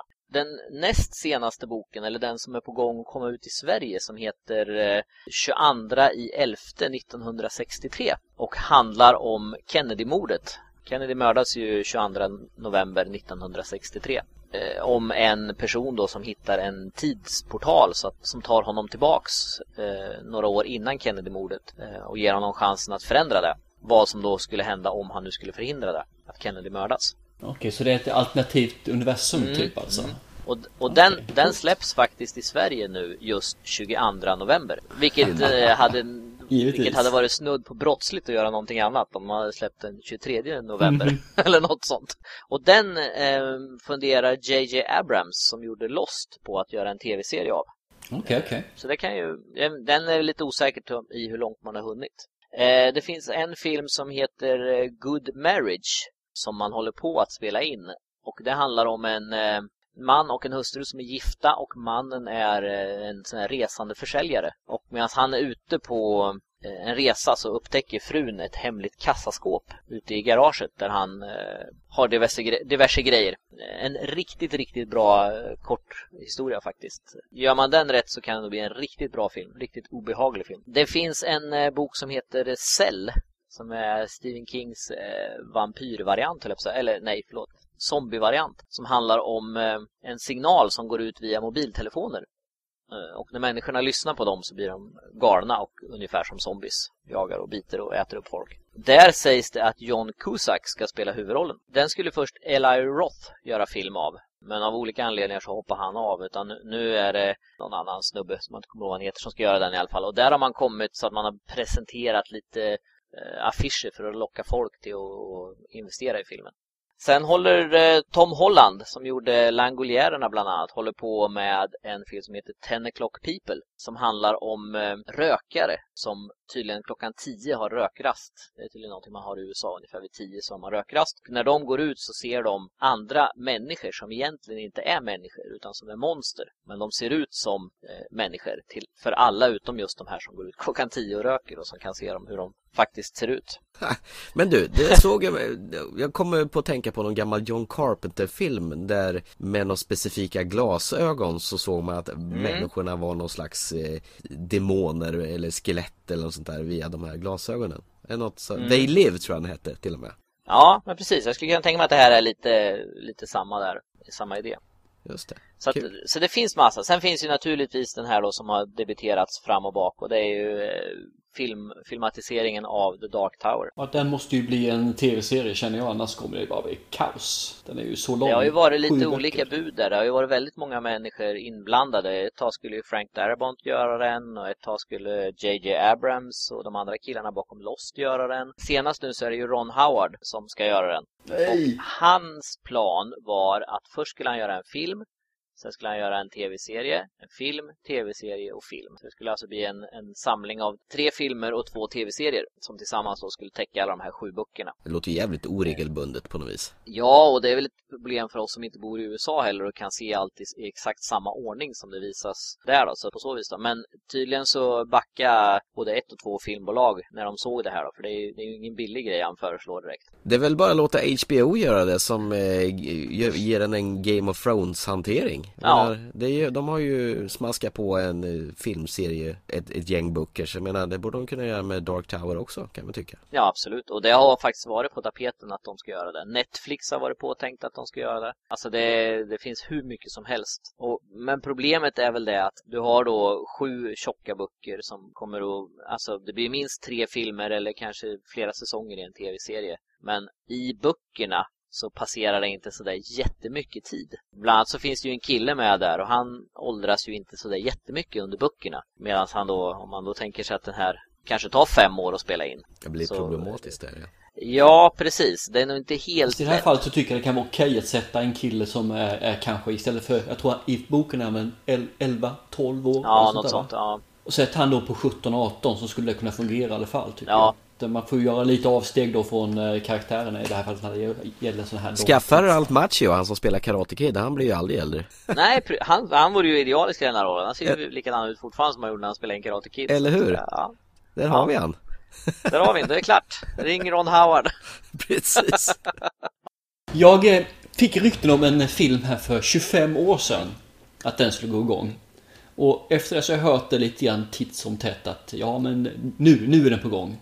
Och jag har väntat nu i nästan 25 år på den här filmen ska komma och det är från boken Talismanen. Är det någonting där du känner till? Det är samma sak där. Alltså det har ju, precis som du säger, den filmrättigheterna till den såldes innan boken kom ut. Så att den, den har ju alltså, den, den, den har ju varit såld länge. Och det har varit, Steven Spielberg skulle göra den. Ja, det har varit massor med folk inblandade som alla skulle ha gjort den då. Men eh, ja, det, det går inte så bra. Den har varit i olika stadier hela tiden. Sen eh, 84 då när den släpptes. Och det har varit rykten om att man skulle göra om huvudpersonen från kille till tjej. Och det har cirkulerat en, ett gäng manus och såna här grejer. Men jag tror det är samma sak där. Att man, man, man lyckas inte få tillräckligt bra manus och ett tillräckligt bra upplägg för att få det att funka helt enkelt. Det är, det är ju en ganska komplicerad bok. De hoppar ju mellan två, två världar och det är allt ifrån eh, varulvar till människor och allt däremellan. Liksom. Så att jag tror också att när man väl när man köpte rättigheterna till den här 1984 så tror jag inte man hade kunskap. Alltså, man- kunde inte göra specialeffekter tillräckligt bra för att göra den här helt enkelt. Ja, min åsikt är att både Talismanen och eh, The Dark Tower inte ska bli film. Jag tycker man kan låta bli det och låta dem få vara sina böcker.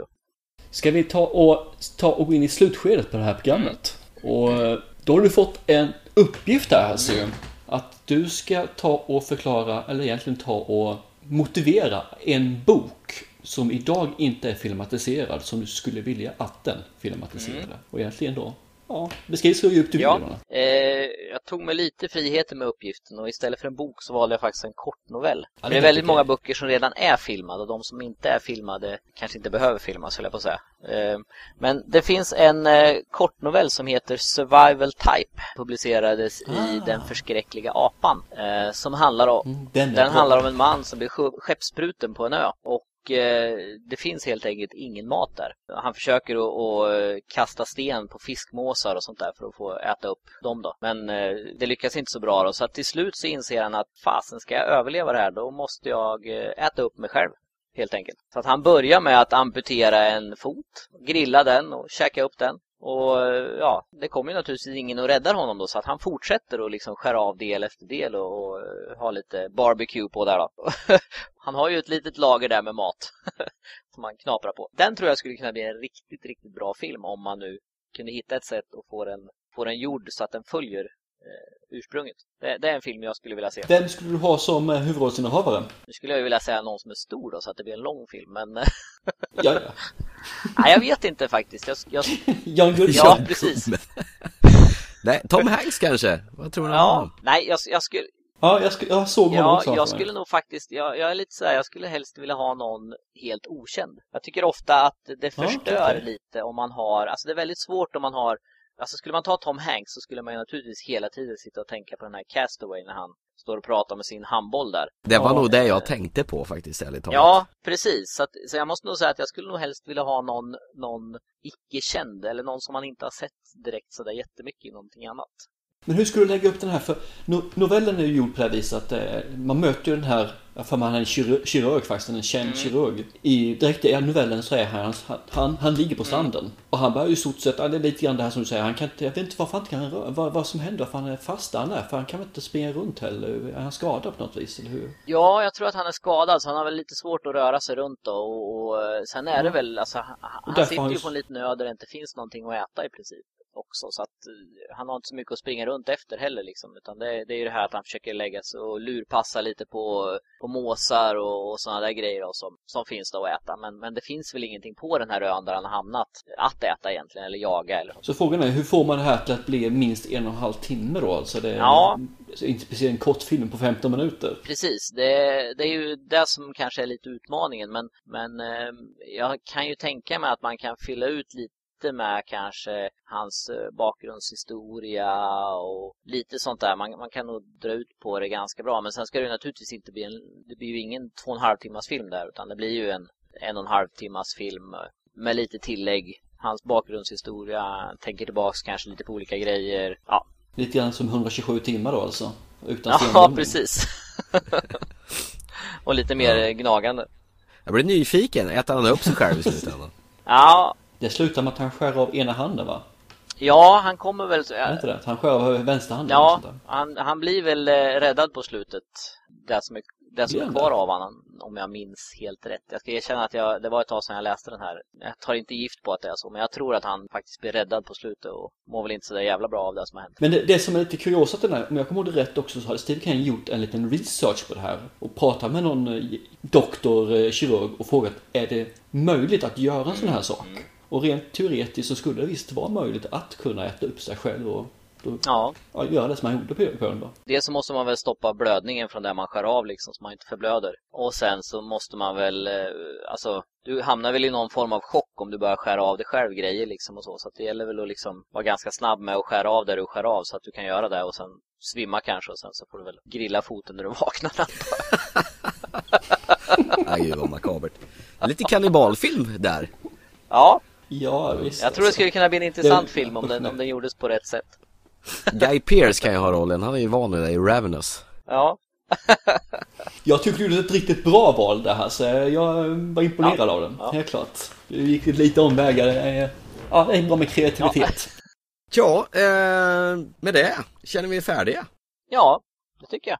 Ja, jag tycker vi har gått igenom hela uppsättningen här. Så. Vansinnigt roligt att prata om Stephen King och det var jättekul att ha med Hasse i eh, det här programmet. Ja, det var kul att få vara med och prata. Vi får ha möjlighet att få med dig en gång till i framtiden också om du tycker det skulle vara intressant. Och det är väl tanken att när väl filmen nyinspelningen av Carrie har haft premiär så ska vi väl prata om den filmen i en kommande podcast. Mm. Och då är du hjärtligt välkommen tillbaka och eh, så ska vi kanske jämföra den gamla Carrie-filmen från 70-talet av Brian De Palma och den nya här nu då. Mm. Och eh, analysera sönder dem i atomer och se hur det, skillnaden är. Det finns ju faktiskt två gamla filmer också som man kan analysera. Ja, det gör det faktiskt. Så det, det är ett tips att titta igenom dem innan nästa podcast. Ja, absolut. Det kommer vi göra. Det är läxan ja. till den gången. Ja, och med det så säger vi väl tack och adjö för den här gången och eh, se en bra film så hörs vi vad det lider. Ja, det gör vi helt klart. Hej på er allihopa. Hej. Hej, hej. When the night has come And the land is dark And the moon is the only light we'll see No, I won't be afraid I won't be afraid just as long as you stand, stand by me. So darling,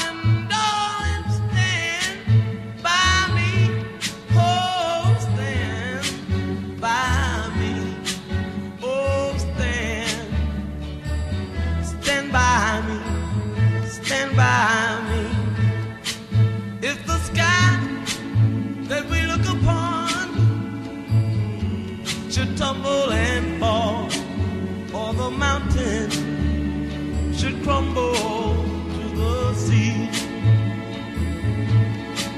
I won't cry, I won't cry, no, I won't shed a tear just as long as you stand, stand by me.